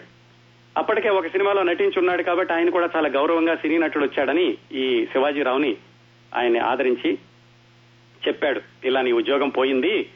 కాకపోతే ఇంకొక లిటిగేషన్ ఏమైందంటే ఇక్కడ శివాజీరావుతో పాటుగా ఇంకో పదమూడు మందిని కూడా తీసేశారు. వాళ్ళకి వేరే వేరే కారణాల వల్ల. సరే రజనీకాంత్ వచ్చి చెప్పాడు. ఏమండి ఏమైనా సరే నాకు ఈ ఉద్యోగం కావాలి నాకు సినిమాల్లో వేషాలు ఎక్కువగా వచ్చేటట్టు లేవు నేను వచ్చి మళ్ళా నా ఉద్యోగం నేను కొనసాగించాల్సేటట్టుంది మీరు ఎలాగైనా సరే మీరే ఏమైనా చేయాలి అని శివశంకర్ అడిగితే ఆయన కేవలం క్లర్క్. సరే అయితే మేనేజర్ని అడిగి వస్తాను నువ్వు ఇక్కడే కూర్చోని మంజురేకర్ మేనేజర్ పేరు. మేనేజర్ దగ్గరికి వెళ్ళి చెప్పాడు. ఏమండి మన శివాజీరావు ఇలాగా ఉద్యోగం పోయింది సినిమాల్లోకి వెళ్ళాడు ఒక సినిమాలో వేశాడు కానీ ఇంకా ఏం వచ్చేటట్టు లేవు మళ్ళా ఉద్యోగంలోకి రావాలి అంటే ఆయన ఏమడిగాడంటే చాలా కష్టం అయ్యా ఎందుకంటే శివాజీరావుకి ఇస్తే కనుక మిగతా పదమూడు మందికి ఇవ్వాలి పద్నాలుగు మందిని మళ్ళా ఉద్యోగంలోకి తీసుకోవడం అంటే నాకు యూనియన్ ప్రాబ్లమ్స్ అవి వస్తాయి ఎట్టి పరిస్థితుల్లో ఈ ఉద్యోగం ఇవ్వడానికి కుదరదు అని చెప్పేశాడు. ఈ శివశంకర్ మళ్ళా వెనక్కి వచ్చాడు టేబుల్ దగ్గర శివాజీరావు నుంచుని ఉన్నాడు. ఏం చెప్పాలో తెలియలేదు. తల వంచుకుని చెప్పాడు. శివాజీరావు సారీ నేను నా ప్రయత్నాలు నేను చేశాను నీకు ఉద్యోగం రాదు ఉద్యోగం పోయినట్టేనని. ఆయన తలెత్తి శివాజీరావు ముఖంలోకి చూస్తూ ఉండగా టేబుల్ మీద రెండు కన్నీటి చుక్కలు శివాజీరావు కళ్ళల్లో నుంచి చెప్పాడు సార్ నేనేం నే- నేను నేను బతకడానికి నాకు ఈ ఉద్యోగం తప్పనిసరి అండి ఇప్పటికి కూడా నేను మద్రాసులో ఇబ్బంది మద్రాసులో ఇబ్బంది పడుతున్నాను. ఎంతకాలం రాజ్బహదూర్ని ఇబ్బంది పెట్టను? అంటే ఆయన ఏం చెప్పాడంటే నేనేం చేయలేను శివాజీ. ఒక సహాయం మాత్రం చేస్తాను. అదేంటంటే నీకు రావాల్సిన పిఎఫ్ గ్రాట్యుటీ అంతా ఒక రోజులో వచ్చేలాగా చేస్తాను అన్నాడు. అని అప్పటికప్పుడే ఆయన పిఎఫ్ గ్రాట్యుటీ అంతా వచ్చేలాగా చేశాడు. ఎంతో తెలుసా అండి? ఎనిమిది వందల ముప్పై ఆరు రూపాయల అరవై పైసలు. ఎనిమిది వందల ముప్పై ఆరు రూపాయల అరవై పైసలు తీసుకుని శివాజీరావు ఆయనకి థ్యాంక్స్ చెప్పి ఇదే నాకు ఎనిమిది లక్షలు అనుకుంటాను. మద్రాసు వెళ్తున్నాను. సావోరేవో తేల్చుకుని వస్తాను. ఇక మాత్రం వెనక రాను. అని చెప్పి వాళ్ళందరికీ ఎదురుగుండా హోటల్లో బయట కాఫీలు ఇప్పించి మద్రాసు బయలుదేరాడు. రజనీకాంత్ నటించిన మొట్టమొదటి కన్నడ సినిమా గురించి మాట్లాడుకుందామండి. ఆ విధంగా ఉద్యోగం పోయింది. ఆ ఉన్న డబ్బులేవో తీసుకుని మద్రాసు వచ్చేశాడు శివాజీరావు గైక్వాడ్. వచ్చాక మరి వేషాల కోసం ఏం చేయాలి? పెద్ద పెద్ద వాళ్ళతో ఏం పరిచయాలు లేవు. ఆయన అప్పుడే నట శిక్షణ కేంద్రం నుంచి బయటకు వచ్చాడు. ఒక సినిమాలో అయ్యాడు. ఏం చేసేవాడంటే మద్రాసులో జెమినీ స్టూడియో పక్కన సఫే హోటల్ అని ఒకటి ఉండే ఉండేదటండి. మరి ఇప్పుడుందో లేదో తెలియదు కానీ అక్కడ కాసేపు నుంచునేవాడట. అలాగే టీ నగర్లో శాంతా భవన్ అని ఒక హోటల్ అక్కడ కాసేపు నుంచునేవాడు. అక్కడ నుంచి పాండీ బజార్ టీ నగర్లో పాండీ బజార్ అంటే ఈ సినిమా వాళ్ళందరూ ఈ అసిస్టెంట్ డైరెక్టర్లు ఖాళీగా ఉన్న వాళ్ళు వేషాల కోసం వేచి చూసేవాళ్ళు అందరూ పాండీ బజార్లో ఉండేవాళ్ళు. అక్కడ కాసేపు నుంచునేవాడు. ఎందుకంటే అక్కడికి వచ్చేటటువంటి ఈ సహకార దర్శకులు వీళ్ళతోటి పరిచయం ఉంటే కనుక వాళ్ళు ఎక్కడైనా వేషాలు ఇప్పిస్తారేమోనని. రజనీకాంత్ మాత్రమే కాదు వేషాల కోసం ఎదురు చూస్తున్న వాళ్ళందరూ కూడా ఇలాగా ఎక్కడైతే సినిమా వాళ్ళు ఎక్కువగా వస్తారో అక్కడ వేచి చూస్తూ ఉండేవాళ్ళు. రజనీకాంత్ కూడా అదే పని చేస్తూ ఉండేవాడు ఒక సినిమా అయిపోయాక కూడాను. ఆ రోజుల్లో ఏమైందంటే ఈయన బెంగళూరులో ఉండగానే ఒక సినిమా అవకాశం వచ్చి జారిపోయిందని తెలుసుకున్నాం కదా ఒక హంటర్ వేషం వచ్చి జారిపోయిందని. అప్పట్లో ఆయన ఈ సినిమా ప్రయత్నాలు చేస్తున్నప్పుడు బెంగళూరులో ఉండగానే ఏది మద్రాసు రాక ముందు ఈయనకు ఇద్దరు ముగ్గురు అసిస్టెంట్ డైరెక్టర్లతో పరిచయం ఉండేది. ఆ ఒక అసిస్టెంట్ డైరెక్టర్ పేరు రాజన్న. అసిస్టెంట్ డైరెక్టర్ కాదండి ఆయన మేనేజర్గా పనిచేస్తుండేవాడు. అతని పేరు రాజన్న. ఇట్లా మొదటి సినిమా అయిపోయి ఇంకా వేషాల కోసం చూస్తూ ఉన్న రోజుల్లో ఈ రాజన్న మద్రాసులో మళ్ళీ తగిలాడు శివాజీరావు గైక్వాడికి సరే ఇతని విషయం తెలుసుకుని బెంగళూరులో ఒక కన్నడ సినిమా ఉంది దాంట్లో వేషం విప్పిస్తాను అని చెప్పి రజనీకాంత్ని బెంగళూరు తీసుకెళ్ళి ఏదో ఒక పెద్ద సినిమాలోనే ఒక చిన్న వేషం ఇప్పించాడు రాజన్న. ఆ సినిమాకి రాజన్న మేనేజర్గా పనిచేస్తూ ఉండేవాడు. ఈ రాజన్నకి పుట్టన్న కనగాలని కన్నడంలో ఉన్నటువంటి ప్రఖ్యాత దర్శకుడు చాలా సన్నిహితుడు.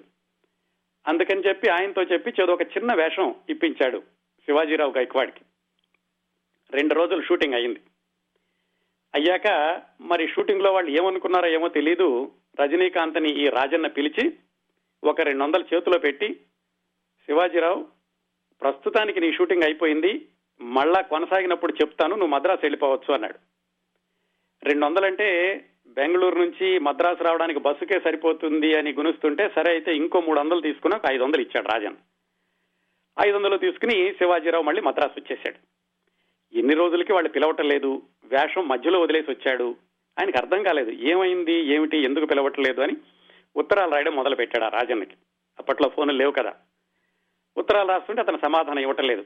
అలా చాలా రోజులు గడిచింది. రజనీకాంత్కి ఏదో అర్థమైంది. ఇదేదో తేడా వచ్చింది. మన వేషం వాళ్ళు కొనసాగించడం లేదు అని. అక్కడ ఆగిపోతే మళ్ళా కొంచెం ఫాస్ట్ ఫార్వర్డ్ చేస్తే చాలా రోజుల తర్వాత ఈ రాజన్న మళ్ళీ మద్రాసు వచ్చినప్పుడు రజనీకాంత్కి చెప్పాడు శివాజీ నువ్వేం అనుకోవద్దు. ఏం జరిగిందంటే ఆ వేషంలో నుంచి నిన్ను తీసేశారు రెండు రోజుల తర్వాత అని. చాలా బాధపడ్డాడు రజనీకాంత్. సహజంగానే ఎందుకంటే ఇంకా సినీ జీవితం మొదటి బెట్టులోనే ఉన్నాడు తను. ఎందుకు ఏమైంది అంటే చాలాసేపు చెప్పలేదు రాజన్. ఈ శివాజీరావు బాగా ఒత్తిడి చేసి అడిగిన మీదట అసలు కారణం చెప్పాడు. విషయం ఏమిటంటే నువ్వు చాలా నల్లగా ఉన్నావు. ఆ వేషానికి నువ్వు పనికిరారు అని చెప్పేసి రెండు రోజుల తర్వాత తీసేశారు అని. బాధపడడం రజనీకాంత్ వంత అయిందనుకోండి అలాగా ఒక అవకాశం వచ్చి జారిపోయింది ఆ సినిమాలో అతని వేషం కూడా లేదు. ఆ తర్వాత ఇంకా వేషాల కోసం ప్రయత్నిస్తూ ఉన్నప్పుడు రజనీకాంత్కి ఇంకొక మిత్రుడు పరిచయం అయ్యాడు. ఇతను కూడా బెంగళూరు నుంచి పరిచయం ఉన్నవాడే అతను మద్రాసులో సహకార దర్శకుడిగా పనిచేస్తున్నాడు. బెంగళూరు నుంచి వచ్చినవాడు కాబట్టి రజనీకాంత్ ఇలా సినిమా అవకాశాల కోసం ప్రయత్నిస్తున్నాడు ఒక సినిమాలో అప్పటికే తమిళ సినిమాలో వేశాడు ఇవన్నీ తెలుసు అతనికి. అతని పేరు కుణిగల్ నాగభూషణ్. ఈ కుణిగల్ నాగభూషణ్కి బెంగళూరు నుంచే పరిచయం ఉంది కాబట్టి వేషాల కోసం చూస్తున్నాడని అతను ఒకరోజు ఏం చెప్పాడంటే శివాజీ నాకు డైరెక్షన్ చేసేటటువంటి అవకాశం వచ్చింది నీకు వేషం విప్పిస్తాను అన్నాడు. చాలా ఆనందపడ్డాడు శివాజీరావు. ఎందుకంటే ఒక సినిమా అయిపోయింది ఇంకా వేషాలేమి లేవు తిండికి జరగడం కూడా కష్టంగా ఉంది. ఈ కుణిగల్ నాగభూషణ్ ఏమన్నాడంటే నేను తీసేటటువంటి సినిమాలో ఒక విలన్ వేషం ఉంది. మొదటి సినిమా కూడా నువ్వు విలనే కదా వేసింది. దీనిలో చక్కగా సరిపోతుంది అన్నాడు. సరే ఆ మాట చెప్పి అతను ప్రొడ్యూసర్ దగ్గరికి వెళ్ళాడు. ఇలా కొత్త కుర్రాడు ఉన్నాడు విలన్ వేషానికి అతన్ని ప్రయత్నిద్దాము అని చెప్పడానికి. ప్రొడ్యూసర్ పేరు బాలన్.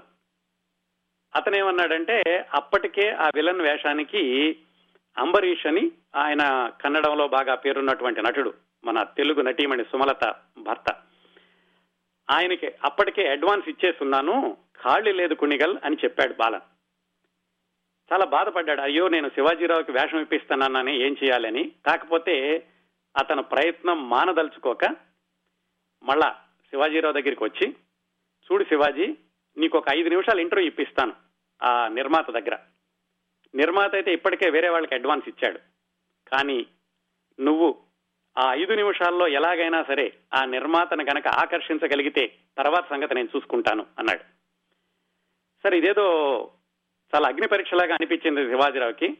సరే నా ప్రయత్నం నేను చేస్తానన్నాడు. ఆ బాలన్ దగ్గరికి ఇంటర్వ్యూ ఇప్పించాడు కుణిగల్ నాగభూషణ్. నిర్మాత బాలన్ దగ్గరికి వెళ్ళాడు. శివాజీ వెళ్ళగానే ఏం చేశాడు? ముందుగా ఆయన స్టైల్ చూపించాడు. కళ్ళజోడు పెట్టుకోవడం సిగరెట్ విసిరేసి పట్టుకోవడం ఇవన్నీ చేశాడు. ముందే చెప్పాడు నువ్వు డైలాగ్ మాత్రం చాలా నెమ్మదిగా చెప్పు చాలా స్పీడ్గా చెప్తుంటావు అలా వద్దు అని. ఆ సూచనలన్నీ పాటించి బాలన్ దగ్గర ఐదు నిమిషాల్లోనే తనకున్న టాలెంట్ అంటని ప్రదర్శించాడు శివాజీరావు ఆ నిర్మాత బాలన్కి ఏదో కొంచెం తేడా కనపడింది. కుర్రాడు బాగున్నాడు చాలా స్పార్క్ ఉంది సరే చూసి "నువ్వు బాగానే ఉన్నావులే అన్నాడు. ఎందుకంటే వేషం ఇవ్వలేడు అప్పటికే ఆ వేషం అంబరీష్కి ఇచ్చేస్తున్నాడు కాబట్టి. సరే నువ్వు వెళ్ళు బాబు అన్నాడు. శివాజీరావు వచ్చేశాడు. ఈ కుణిగల్ నాగభూషణ్ మాత్రం వదలలేదు. మళ్ళా ప్రొడ్యూసర్ దగ్గరికి వెళ్ళి ఏమండి కుర్రాడు బాగున్నాడు కదా కొత్త రకంగా ఉంటుంది అపూర్వ రాగంగాడిలో కూడా మంచి పేరు తెచ్చుకున్నాడు ఎలాగైనా సరే ఈ వేషం అతనికి ఇద్దాం అన్నాడు.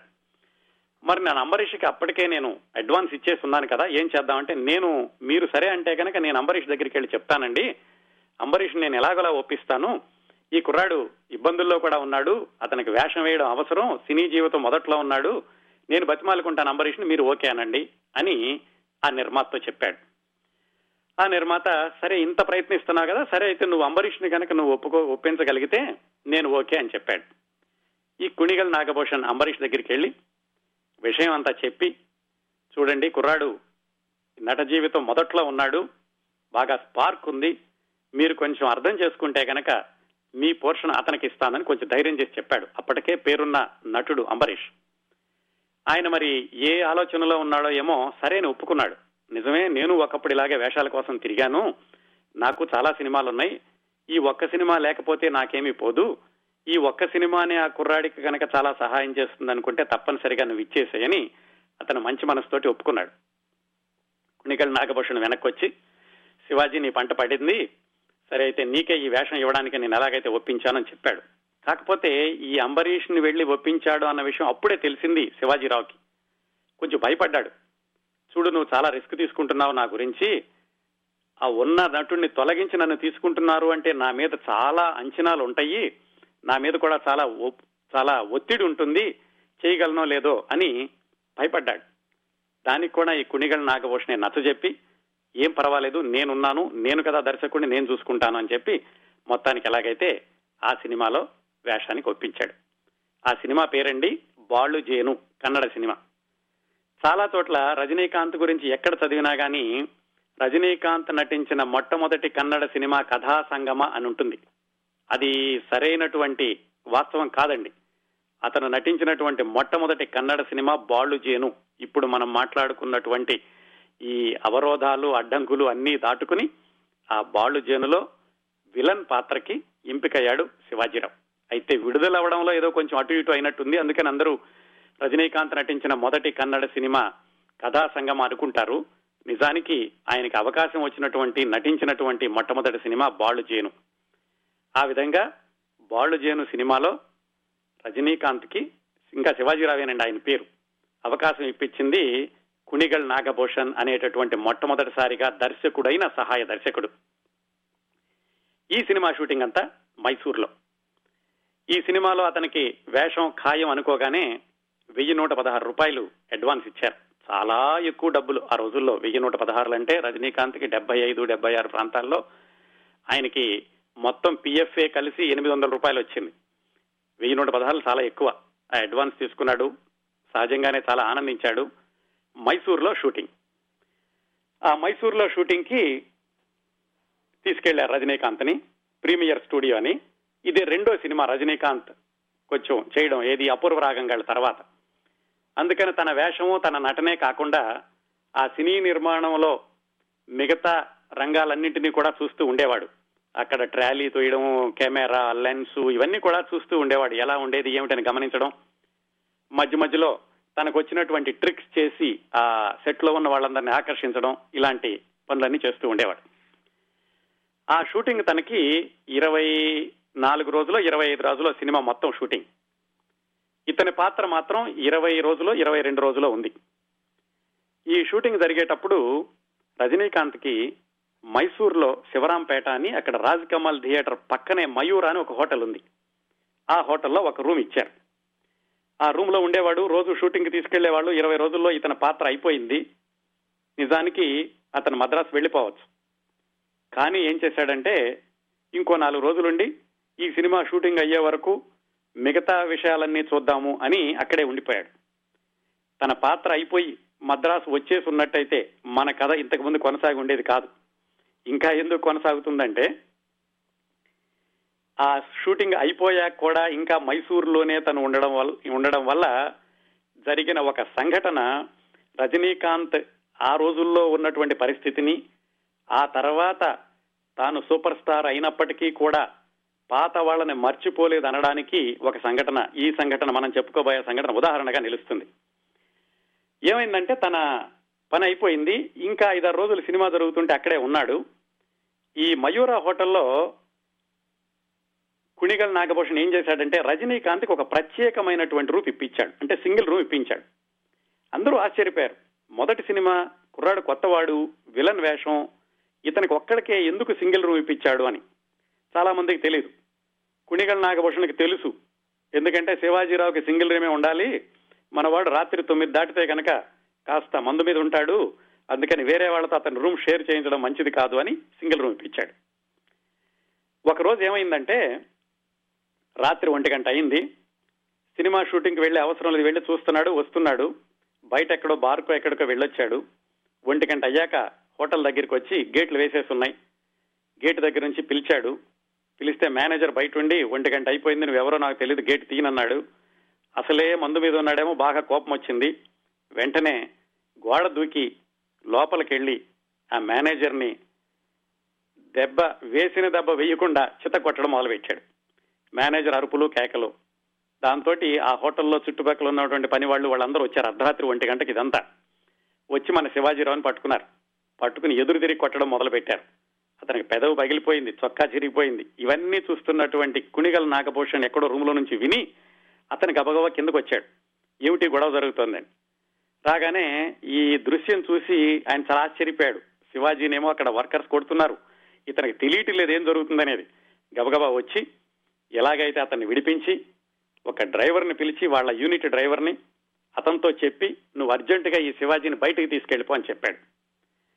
ఆ డ్రైవర్ ఎలాగో బలవంతాన మన శివాజీరావుని కారులో పడుకోబెట్టి వెనకాల బయటికి తీసుకెళ్ళడానికి ప్రయత్నిస్తుంటే గేట్ వేసేసి ఉంది ఇందా గేట్ తీయలేదు కదా మేనేజరు. మనవాడు గోడ దూకి వచ్చేసాడు. ఎట్లాగైతే ఆ గేటు అతను దాన్ని పగలగొట్టుకుని దాని నుంచి దూసుకుంటూ కారును బయట తీసుకెళ్ళిపోయాడు ఎందుకంటే అక్కడ ఉంటే మిగతా వర్కర్స్ ఏం చేస్తారో తెలియదు ఇంకాను. వెళ్తున్నాడు వెళ్ళాడు వెళ్ళాడు మైసూరులో. ఊరు చివరి ఎక్కడికో వెళ్ళి ఒక పదిహేను పదహారు కిలోమీటర్లు వెళ్ళి ఒక పాడుబడిన బంగళా అటవీ ప్రాంతం అక్కడ కారు ఆపాడు. వెనకాల పడుకున్నటువంటి శివాజీరావుకి ఇదేం తెలియదు అతను ఇందాకే నిద్రలోకి వెళ్ళిపోయాడు. ఆడ వెళ్ళిపోయి తెల్లవారుజాం వరకు అలా కారులో పడుకున్నాడు. తెల్లవారాక తెలిసింది ఏం జరిగింది అనేది. అప్పుడు డ్రైవర్ చెప్పాడు ఇలా జరిగింది రాత్రి అంతాను మనం ఇంకా మళ్ళీ మైసూరు వెళ్ళడం మంచిది కాదు సార్. మనం బెంగళూరు వెళ్ళిపోదాం అని చెప్పాడు. ఆ డ్రైవర్ పేరు నారాయణ. ఎందుకు ప్రత్యేకంగా చెబుతున్నానంటే ఇంకొక ప్రత్యేకత ఉంది ఈ నారాయణకి రజనీకాంత్కి ఉన్న సంబంధం తర్వాత రోజుల్లో అని చెప్పి బెంగళూరు తీసుకెళ్ళిపోయాడు సరే ఎలాగో ఆ ఉపద్రవం నుంచి తప్పించుకున్నాడు. మేనేజర్కి పళ్ళు విరిగిపోయినాయి. ఈ నారాయణ రజనీకాంత్ని చాలా జాగ్రత్తగా తీసుకొచ్చేశాడు బెంగళూరుకి. ఆ సినిమా బాళ్ళు జేను అనుకున్నాం కదండి. రజనీకాంత్ మొత్తం నూట డెబ్బై ఐదు నూట ఎనభై సినిమాల్లో నటిస్తే అన్ని సినిమాల్లో కూడా రజనీకాంత్ యొక్క పేరు రజనీకాంత్ ఆ శివాజీరావు గైక్వాడ్ యొక్క పేరు రజనీకాంత్ అనే ఉంటుంది. ఒక్క ఈ బాలుజేను అన్న కన్నడ సినిమాలో మాత్రం శివాజీరావు అని అతని ఒరిజినల్ పేరు ఉంటుంది. ఒకే ఒక్క సినిమానండి అక్క ఏ సినిమాలో కూడా శివాజీరావు అని ఉండదు. అన్నింట్లో కూడా రజనీకాంత్ అని ఉంటుంది. సరే బెంగళూరు వచ్చేశాడు. ఇదంతా అయిపోయింది. మళ్ళా ఫాస్ట్ ఫార్వర్డ్ చేసి కొంత ముందుకెళ్తే శాంతి క్రాంతి అనే సినిమా జరుగుతోంది. ఆ సినిమా షూటింగ్లో ఈ నాగభూషణ్ కొణిగల్ మళ్ళా కలిశాడు రజనీకాంత్ ఏదో మాటల సందర్భంలో పాత కబుర్లని చెప్పుకుంటున్నారు. ఇలా నా మొదటి సినిమా బాళ్ళు చేయను సమయంలో నేను ఇలా హోటల్లో పెట్టాను నువ్వు ఇలా గొడవ చేసావు ఏదో అనుకున్నారు ఇద్దరు. రజనీకాంత్కి ఎప్పటికి కూడా వెనక్కి తిరిగి చూసుకోవడానికి ఆయనకి మొహమాటం లేదు ఎప్పుడు సిగ్గుపడ్డడు భేషజం లేదు. సరదాగా కబుర్లు చెప్పుకుంటూ ఉంటే రజనీకాంత్ ఈ కుణిగల్ నాగభూషణ్ అడిగాడు. నీకు గుర్తుందా ఆ రోజు నన్ను కాపాడి బయటకు తీసుకెళ్ళినటువంటి డ్రైవర్ నారాయణ ఉన్నాడు కదా? అవును గుర్తుంది ఎక్కడున్నాడు నువ్వు అంతగా ఎలా గుర్తు పెట్టుకున్నావు పేరు అంటే ఆ నారాయణే ఇప్పుడు నా పర్సనల్ డ్రైవరు ఆ తర్వాత నేను అతను నాతో పాటు తీసుకెళ్ళాను అతనికి ఉద్యోగం ఇచ్చాను వాళ్ళ అమ్మాయి పెళ్ళి చేయించాను అతను జాగ్రత్తగా చూసుకుంటున్నానని చెప్పాడు రజనీకాంత్. అదండి రజనీకాంత్ వ్యక్తిత్వం. ఆ విధంగా రజనీకాంత్ నటించినటువంటి మొట్టమొదటి కన్నడ సినిమా బాలుజేను ఆయనకు అవకాశం ఇచ్చింది నాగభూషణ్ కుణిగల్ నాగభూషణ్. ఇందాక మనం చెప్పుకున్నాం చూడండి రాజన్న అని ఒక ఆయన సినిమాకి తీసుకెళ్ళి రెండు రోజులు చేసి వెనక్కి పంపించేశాడని. ఆ రాజన్న కథా సంగమ అనే సినిమాకి ప్రొడ్యూసర్ అయ్యాడు. ఈ కథా సంగమ అనే సినిమాకి direct director director Puttanna Kanagal ఇందాక చెప్పాను కదా ఎక్కడ చూసినా కానీ రజనీకాంత్ మొట్టమొదటి కన్నడ సినిమా కథా సంగమ అని ఉంటుందని. ఆ సినిమాకి ప్రొడ్యూసర్లో ఒకడు రాజన్న అయ్యాడు. ఇది రజనీకాంత్కి మొట్టమొదటిసారిగా వేషం ఇద్దామనుకుని రెండు రోజులు చేసి బయటకు పంపించేశారు చూడండి ఆ రాజన్న.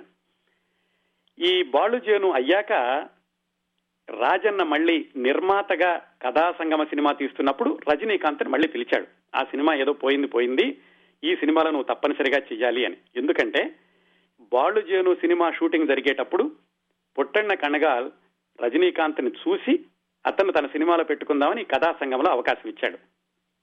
ఆ విధంగా కథా సంగమ అనేది రజనీకాంత్కి రెండో సినిమా. దాని నిర్మాత రాజన్న దాని దర్శకుడు పుట్టన్న కనగల్.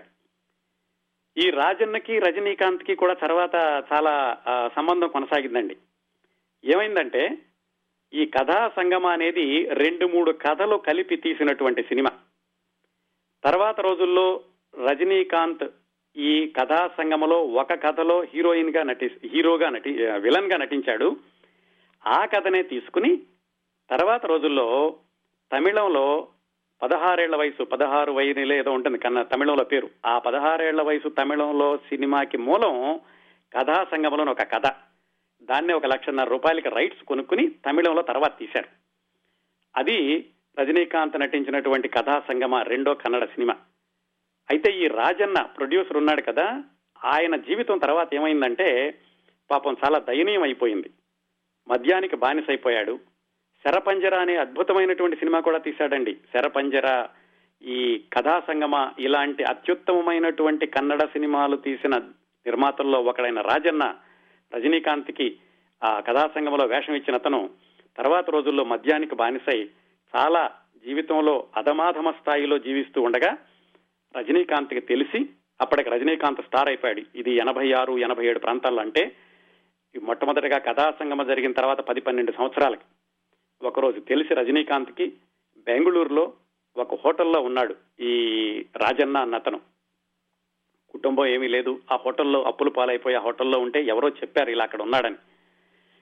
అంత సూపర్ స్టార్ అయినప్పటికీ తనంతట తనగా హోటల్కి వెళ్ళి రాజన్నని కలుసుకుని ఏంటి రాజన్న ఏమైంది? నువ్వు ఇలా ఉన్నావు. ఆ రోజు నువ్వు నాకు ఐదు వందలు ఇచ్చావు. ఈ రోజు నేను లక్షలు లక్షలు సంపాదిస్తున్నాను. నువ్వు ఇలా ఉండడం ఏమిటి? నువ్వు ఇలా ఉండొద్దు. మద్రాసులో నా దగ్గరికి రా. నువ్వు నన్ను అడగొచ్చు కదా. ఎందుకు ఇలా ఉన్నావు? అని రాజన్నకి సహాయం చేయడానికని రజనీకాంత్ ముందుకెళ్ళాడు రాజన్న కూడా కళ్ళంటి నీళ్ళు పెట్టుకున్నాడు. నన్ను గుర్తు పెట్టుకుని పది సంవత్సరాల తర్వాత ఇలా వచ్చావా అని. అతనికి ఏవో జేబులో ఉన్న డబ్బులన్నీ ఇచ్చాడు. నువ్వు మళ్ళా మద్రాసురా. తప్పనిసరిగా నీకేదో ఒక ఉపాధి చూపిస్తాను. నువ్వు ఇలా ఉండొద్దు అని చెప్పి రజనీకాంత్ మళ్ళా తన షూటింగ్కి వెళ్ళిపోయాడు. చాలా రోజుల తర్వాత మళ్ళీ ఈ రాజన్న ఈ రజనీకాంత్ కిన్నో రాజన్నకి తెలిసినటువంటి ఒక కామన్ మిత్రుడికి ఎవరికో కనపడ్డాడు. ఆ మిత్రుడు అడిగాడు ఏమిటి రాజన్న ఇంకా ఇక్కడే ఉన్నావు నువ్వు? రజనీకాంత్ రమ్మన్నాడు కదా నువ్వు మద్రాసు వెళ్ళలేదా? అని. వెళ్ళాను. రజనీకాంత్ నాకు వ్యాపకం కూడా చూపించాడు కానీ పొరపాటంతా నాదే. నేను ఈ తాగుడు మానలేక దీనికి పూర్తిగా బానిసనైపోయాను. నా మొహం మళ్ళా రజనీకాంత్ చూపించడానికి ఇష్టం లేక వచ్చేశాను. నాదే పొరపాటు. రజనీకాంత్ చాలా విశాల హృదయం ఉన్నవాడు నాకెంతో సహాయం చేశాడు అని రాజన్న వీళ్ళిద్దరికీ తెలిసినటువంటి ఒక మిత్రుడికి చెప్పాడు. ఆ రాజన్న చెట్టు చివరికి ఏమయ్యాడంటేనండి చాలా దారుణంగా బెంగళూరులో ఈ సినిమా డిస్ట్రిబ్యూషన్ ఆఫీసులన్నీ ఉండేటటువంటి ఏరియాలో చనిపోయి అనాథ శవంలాగా ఒక చెట్టు కింద పడి ఉన్నాడండి. శరపంజర కథా సంగమా లాంటి అత్యద్భుతమైనటువంటి చిత్రాలు నిర్మించిన రాజన్న అంత దయనీయంగా ముగిసింది ఆయన జీవితం. అతను రజనీకాంత్కి రెండో కన్నడ సినిమా కథా సంగమలో అవకాశం ఇచ్చినటువంటి రాజన్న. అతను కూడా సహాయం చేయడానికి రజనీకాంత్ తన శాయశక్తిలా ప్రయత్నించాడు. అదండి రజనీకాంత్ కన్నడ సినిమాలో మొట్టమొదటి అడుగులు.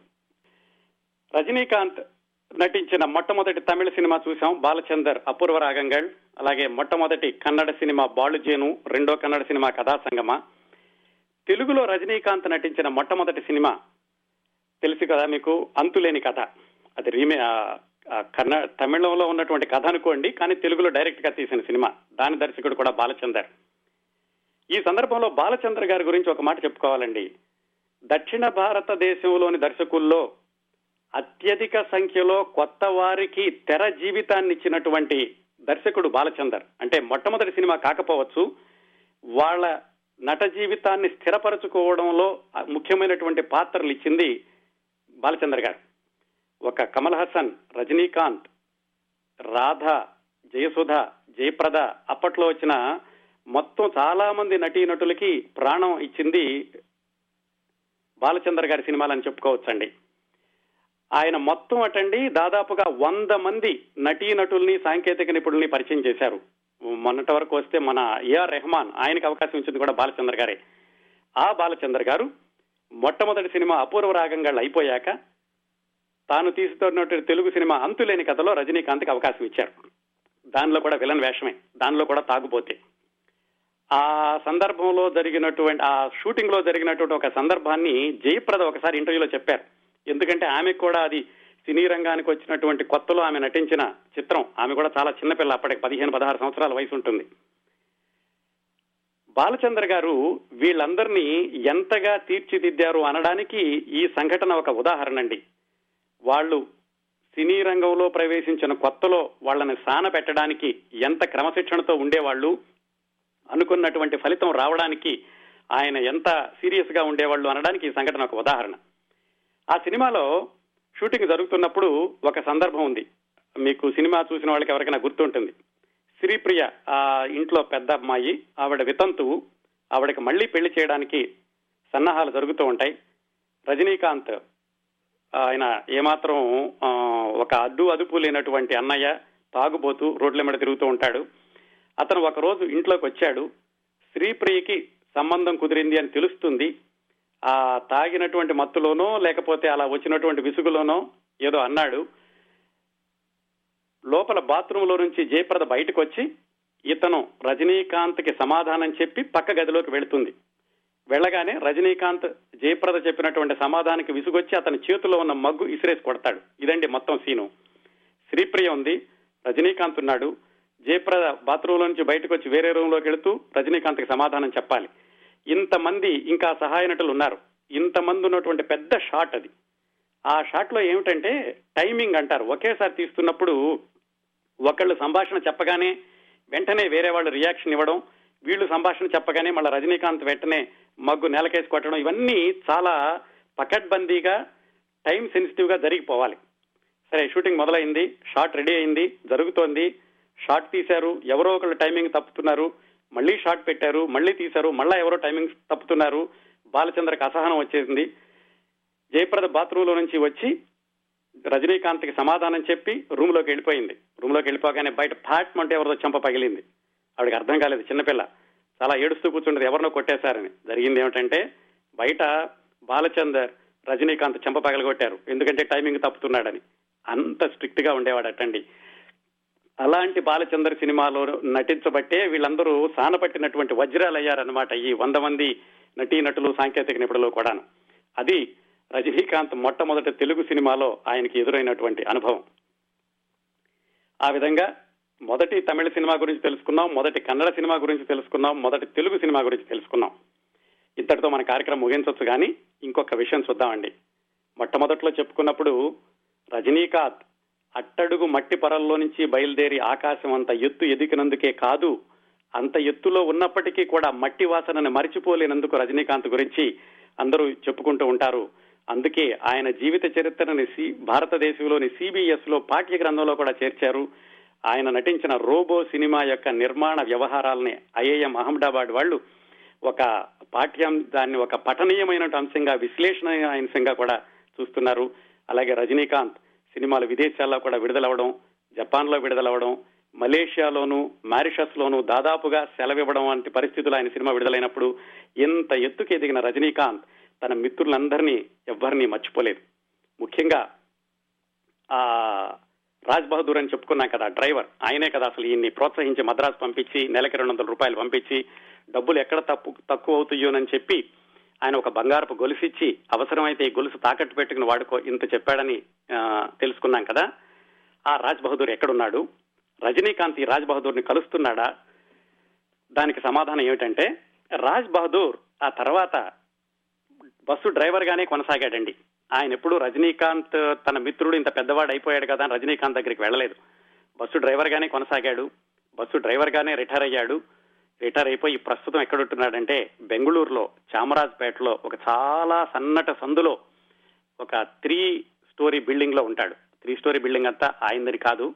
ఆయన సోదరులకి రాసిచ్చేశాడు. సోదరులకి సోదరుల సంతానానికి మూడు ఫ్లోర్లు రాసిచ్చి పైన అన్నిటికంటే పైన ఒక పెంట్ హౌస్లో పెంట్ హౌస్ అంటే అదేదో అద్భుతమైన రాజసౌధం కాదు. ఒక రూము ఒక బాత్రూము ఒక కిచెన్ అంతే. దానిలో ఉంటాడండి రాజ్ బహదూర్. చాలా మంది అడుగుతారట ఇప్పటికి కూడా రజనీకాంత్ వెళ్తాడు రాజ్ బహదూర్ దగ్గరికి? అవి కూడా తెలుసుకుందాం. చాలా మంది అడిగారు రాజ్ బహదూర్ని ఏమయ్యా నీకు సూపర్ స్టార్ ఇంత క్లోజ్ ఫ్రెండ్ సూపర్ స్టార్ పైకి రావడానికి నువ్వే కారణం? ఎందుకు మరి నువ్వు ఎప్పుడు సూపర్ స్టార్ దగ్గరికి వెళ్ళలేదా? అంటే చాలా సార్లు వెళ్ళాను చాలా సార్లు కలుసుకుంటాను నా దగ్గరకు వస్తాడు కానీ సహాయం చేయని మాత్రం చేయమని నేను ఎప్పుడు అడగలేదు. ఎందుకంటే నాకు అవసరం లేదు. అవసరం ఎందుకు లేదు అంటే ఆయన బ్రహ్మచారి పెళ్ళి చేసుకోలేదు. నాకేమాత్రం అవసరం లేదు. అందుకే రజనీకాంత్ దగ్గరికి వెళ్ళి కూర్చున్నప్పుడు ఆయన అంటూ ఉంటాడు రాజ్ బహదూర్ నువ్వు ఒక్కడివే నాకు ప్రత్యేకంగా కనిపిస్తావు.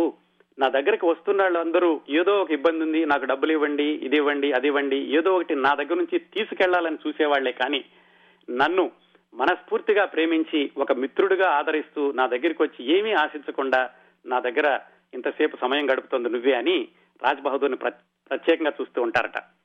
అంత మాత్రం చేత అడగలేదని సహాయం చేయకుండా లేడు. శివాజీరావు చాలా సార్లు చెప్పాడట నువ్వు నా దగ్గరికి వచ్చేసేయి నా డేట్లు చూసుకో నా మేనేజర్గా ఉండు అన్నట్ట. అయినా కానీ ఆయన వినలేదు. ఎందుకంటే అవసరం లేదు. ఈ స్నేహాన్ని స్నేహంగానే ఉంచాలి అనుకున్నాడు. ఒకసారి ఒక బ్లాంక్ చెక్ ఇచ్చి రాజ్ బహదూర్ నాకు చాలా గిల్టీగా ఉంది నువ్వు ఇంత సహాయం చేశావు దీని మీద నీకు ఎంత కావాలంటే అంత రాసుకో అని చెప్పాట. అయినా కానీ రాజ్ బహదూర్ దాన్ని వాడుకోలేదు. అయితే రజనీకాంత్ ఏం చేశాడంటే తాను మద్రాసులో ఉన్నప్పుడు ఆ వేషాల కోసం ఇబ్బంది పడుతున్నప్పుడు సహాయం చేసిన మిత్రులందరి కోసం అని ఒక సినిమా తీశాడండి. దాని పేరు వళ్ళి తెలుగులో విజయాన్ని వచ్చింది. ఆ సినిమాలో వచ్చిన లాభాలన్నింటినీ కలిపి ఆ మిత్రులందరికీ పంచి దాన్ని అంతటినీ బ్యాంకులో వేసి వాళ్ళ పిల్లల పేరుతోటి మిత్రుల పిల్లల పేరుతోటి బ్యాంకులో వేసి దాని మీద వడ్డీ మాత్రం వచ్చేలాగా దాన్ని ఎవరూ ముట్టుకోకుండా దానికి రాసిచ్చి మిత్రులందరికీ కూడా సహాయం చేశాడు. ఏడుగురు ఎనిమిది మంది మిత్రులు ఆ రూమ్లో ఉన్న వాళ్ళు తనతో పాటు తనకు సహాయం చేసిన వాళ్ళు వాళ్ళందరికీ. వాళ్ళల్లో ఈ రాజ్బహదూర్ కూడా ఉన్నాడు. అలా వచ్చినటువంటి సహాయమే తప్ప తాను రజనీకాంత్ దగ్గర ఇప్పుడు అడగలేదు. అయితే రజనీకాంత్ ఇప్పటికీ కూడా తరచూ రాజ్బహదూర్ని కలుస్తూ ఉంటాడు. రజనీకాంత్ బెంగళూరులో కూడా ఒక ఫ్లాట్ ఉందండి. వెళ్ళినప్పుడు తన ఫ్లాట్కి వెళ్ళినప్పుడు రాజ్ బహదూర్ని రమ్మని తానే స్వయంగా టీ పెట్టిస్తాడట రాజ్ బహదూర్ తాగినటువంటి టీ కప్పుని రజనీకాంత్ స్వయంగా కడుగుతాడట. అలాగే తను కూడా రాజ్ బహదూర్ ఇంటికి వెళ్తాడు. రాజ్ బహదూర్ ఇల్లు అంటే ఏమిటి? ఈ మూడంతస్తుల భవనంలో పైన ఉన్నటువంటి ఒక సింగిల్ రూమ్ అక్కడికి వెళ్తాడట ఒక్కోసారి ఫోన్ చేసి వెళ్తాడు ఒక్కోసారి ఫోన్ చేయకుండా వెళ్తాడు. ఈవెన్ ఇప్పటికి కూడానండి సూపర్ స్టార్గా ఉన్నప్పుడు కూడా. ఒక ఉదాహరణ చెప్పాలంటే రోబో సినిమా విడుదలై మద్రాస్ అంతా కూడా కోలాహలంగా ఉత్సాహంగా పండుగ జరుగుతున్నప్పుడు రజనీకాంత్ ఫోన్ చేశాడు రాజ్ బహదూర్కి రాజ్ బహదూర్ నేను వస్తున్నాను అని. ఈ మద్రాస్ అంతా వదిలేసి ఈ జన ప్రవాహాన్ని అభిమానుల యొక్క విజయ పరంపరని వీటన్నిటిని వదిలేసి దూరంగా బెంగళూరు వెళ్ళాడు. వెళ్ళి రాజ్ బహదూర్ దగ్గర కూర్చుని తెల్లవారుజాం వరకు కబుర్లు చెప్పుకుని ఆయన ఇచ్చినటువంటి టీ తాగి అప్పుడు వచ్చాట. నాకు నీ దగ్గరికి వస్తే మనశ్శాంతిగా ఉంటుంది రాజ్ బహదూర్ అని చెప్తూ ఉంటాట. ఒకసారి అలాగే వెళ్ళి రాజ్ బహదూర్ని బయటకు వెళ్దాం రమ్మని అక్కడ నలుగురు ఐదుగురు మిత్రుల్ని తీసుకుని అందరూ కలిసి బయటకు వెళ్ళి అక్కడ హోటల్కి వెళ్ళి సెలబ్రేషన్ కని వెళ్ళారట. ఎందుకు శివాజీ సెలబ్రేషన్ అంటే చూడు నా రాష్ట్రం అంతా కూడా రాష్ట్ర ప్రజలు ఇంకా అంతర్జాతీయంగా ఉన్నట్టు అభిమానులు కూడా నా బర్త్డేని సెలబ్రేట్ చేసుకుంటారు. ఈ రోజు నీ బర్త్డేని సెలబ్రేట్ చేసి చేయడానికి నేను బయటికి తీసుకొచ్చాను అని చెప్పాడట ఈ రాజ్ బహదూర్కి. అంత ప్రేమ అండి రాజ్ బహదూర్ అంటే. ఇంకొక విషయం చెప్పాలంటే ఎప్పుడైనా సరే బెంగళూరు మీదుగా వచ్చేటప్పుడు ఫోన్ చేస్తాట. రాజ్ బహదూర్ నేను వస్తున్నాను నాకు నాన్ వెజిటేరియన్ కావాలి అది చేసి పెట్టు ఇది చేసి పెట్టు అని వెళ్ళి ఆయనతో కూర్చుని వస్తూ ఉంటాట. వీటన్నిటికంటే పరాకాష్ఠగా ఒక సంఘటన ఏం చెప్పుకోవాలంటే రాజ్ బహదూర్ని రజనీకాంత్ ఎలా చూస్తాడు అనడానికి పంతొమ్మిది వందల ఎనభై తొమ్మిది డిసెంబర్ పద్నాలుగున ఒక సంఘటన జరిగింది. అదేంటంటే రజనీకాంత్ రాఘవేంద్ర కళ్యాణ మండపం అని కట్టించాడు మద్రాసులో. దానికి ప్రారంభోత్సవం చేయడానికి పదకొండు మంది ప్రముఖులు ఉన్నారండి ఎవరు ప్రముఖులంటే కరుణానిధి శివాజీ గణేశన్ ఇళయరాజా చూ రామస్వామి అనే జర్నలిస్ట్. ఇలా పెద్ద పెద్ద వాళ్ళందరూ ఉన్నారు. ఆ పదకొండు మంది పక్కనే రాజ్బహదూర్ని కూడా పిలిచాడు. రాజ్బహదూర్ కూడా కూర్చున్నాడు. అందరినీ పరిచయం చేశాడు రజనీకాంత్. చేసి చెట్టు చివరిగా నా మిత్రుడు అని చెప్పాడు. కెమెరాలన్నీ ఆ మిత్రుడు వైపు ఫోకస్ చేశారు టీవీ కెమెరాలన్నీ. అందరూ ఉపన్యాసాలు చెప్పారు. ఇతనేమో బిక్కు బిక్కుమంటూ ఒక మూల కూర్చున్నాడు రాజ్ బహదూర్ రజనీకాంత్ చెట్టు చివరికి ఉపన్యాసాలు అన్ని అయిని అన్ని అయినాయి ఇంకా ప్రారంభోత్సవం అవ్వలేదు. ఎవరితో ప్రారంభోత్సవం చేస్తారనే పేరు రాయలేదు ఆహ్వాన పత్రంలో. అందరూ చాలా ఆసక్తిగా చూస్తున్నారట ఎవరు ప్రారంభోత్సవం చేస్తారని.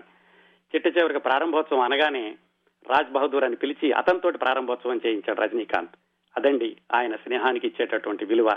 మళ్ళీ మొదట్లో చెప్పుకున్నట్టుగానే రజనీకాంత్ ఎదిగినందుకే కాదు ఎదిగి ఒదిగి ఉంటున్నందుకు కూడా ఆయన గుర్తుపెట్టుకోవాలి. ఏమాత్రం భేషజం లేకుండా ఆయన సినిమా హీరో అని బయటకు వచ్చినప్పుడు ఏమాత్రం మేకప్ విగ్గు ఏమీ లేకుండా కేవలం లుంగితోటి హవాయి చెప్పులతోటి బయటకు రావడం ఎవరో అడిగితే చెప్పాడట ఆయన. బయట నేను కనిపించేది శివాజీరావుని మీరు రజనీకాంత్ అని చూడాలంటే తెర మీదే చూడాలి నేను బయటకు వస్తే రజనీకాంత్ అని కాదు అని. అంత సింపుల్గా ఉంటారండి. ఇంకా రజనీకాంత్ గురించి ఈ మొదటి సినిమా కార్యక్రమం ముగిసిందండి. అయితే ఆయన గురించి ముక్తాయింపుగా కొన్ని విశేషాలు చెప్పుకుందాం. ఈయన చూస్తేనండి సిరివెన్నెల సీతారామ శాస్త్రి గారు ఒక సినిమాలో పాట రాశారు ఆట అనే సినిమాలో. ఇటు నుంచి అటు వెళ్ళారు సినిమా హీరోలంతా దివి నుంచి దిగి రాలేదు మన తారాగణమంతా మనలోనే ఉండుంటారు కాబోయే ఘనులంతా పైకొస్తే జై కొడతారు అభిమానులై జనమంతా. ఇది రజనీకాంత్ జీవితాన్ని చూస్తుంటే అచ్చుగుద్దినట్టుగా సరిపోతాయండి ఈ మాటలు. దారం తెగిన గాలిపటం కొండలు కోనలు దాటి హోరుగాలులు జడివానలు తట్టుకుని కొండ శిఖరాన్ని చేరిన వైనం రజనీకాంత్ జీవితం. ఆకాశాన్ని వీడిన వాన చినుకు వాతావరణంలోని పొరలన్నింటినీ చీల్చుకుని ముత్యపు చిప్పలో చేరిన అద్భుతం రజనీకాంత్ సినీ జీవన ప్రస్థానం. కష్టాల కొలిమిలో కాలినప్పుడే మనిషిలో అసలైన వ్యక్తిత్వం బయటకు వస్తుంది దానికి రజనీకాంత్ జీవితం ఉదాహరణ. బాధల బరువులు మోసినప్పుడే బతుకు తీపి అర్థమవుతుంది. దానికి రజనీకాంత్ ఉదాహరణ. అపజయాలను అవమానాలను అధిగమిస్తేనే విజయం లభిస్తుంది. దీనికి ఉదాహరణ రజనీకాంత్. ఒక ఆకాశం ఒక సముద్రం ఒక ప్రభంజనం ఒక బీభత్సం ఒక తుఫాను ఒక సునామీ ఒక Rajinikanth. Rajinikanth is a miracle.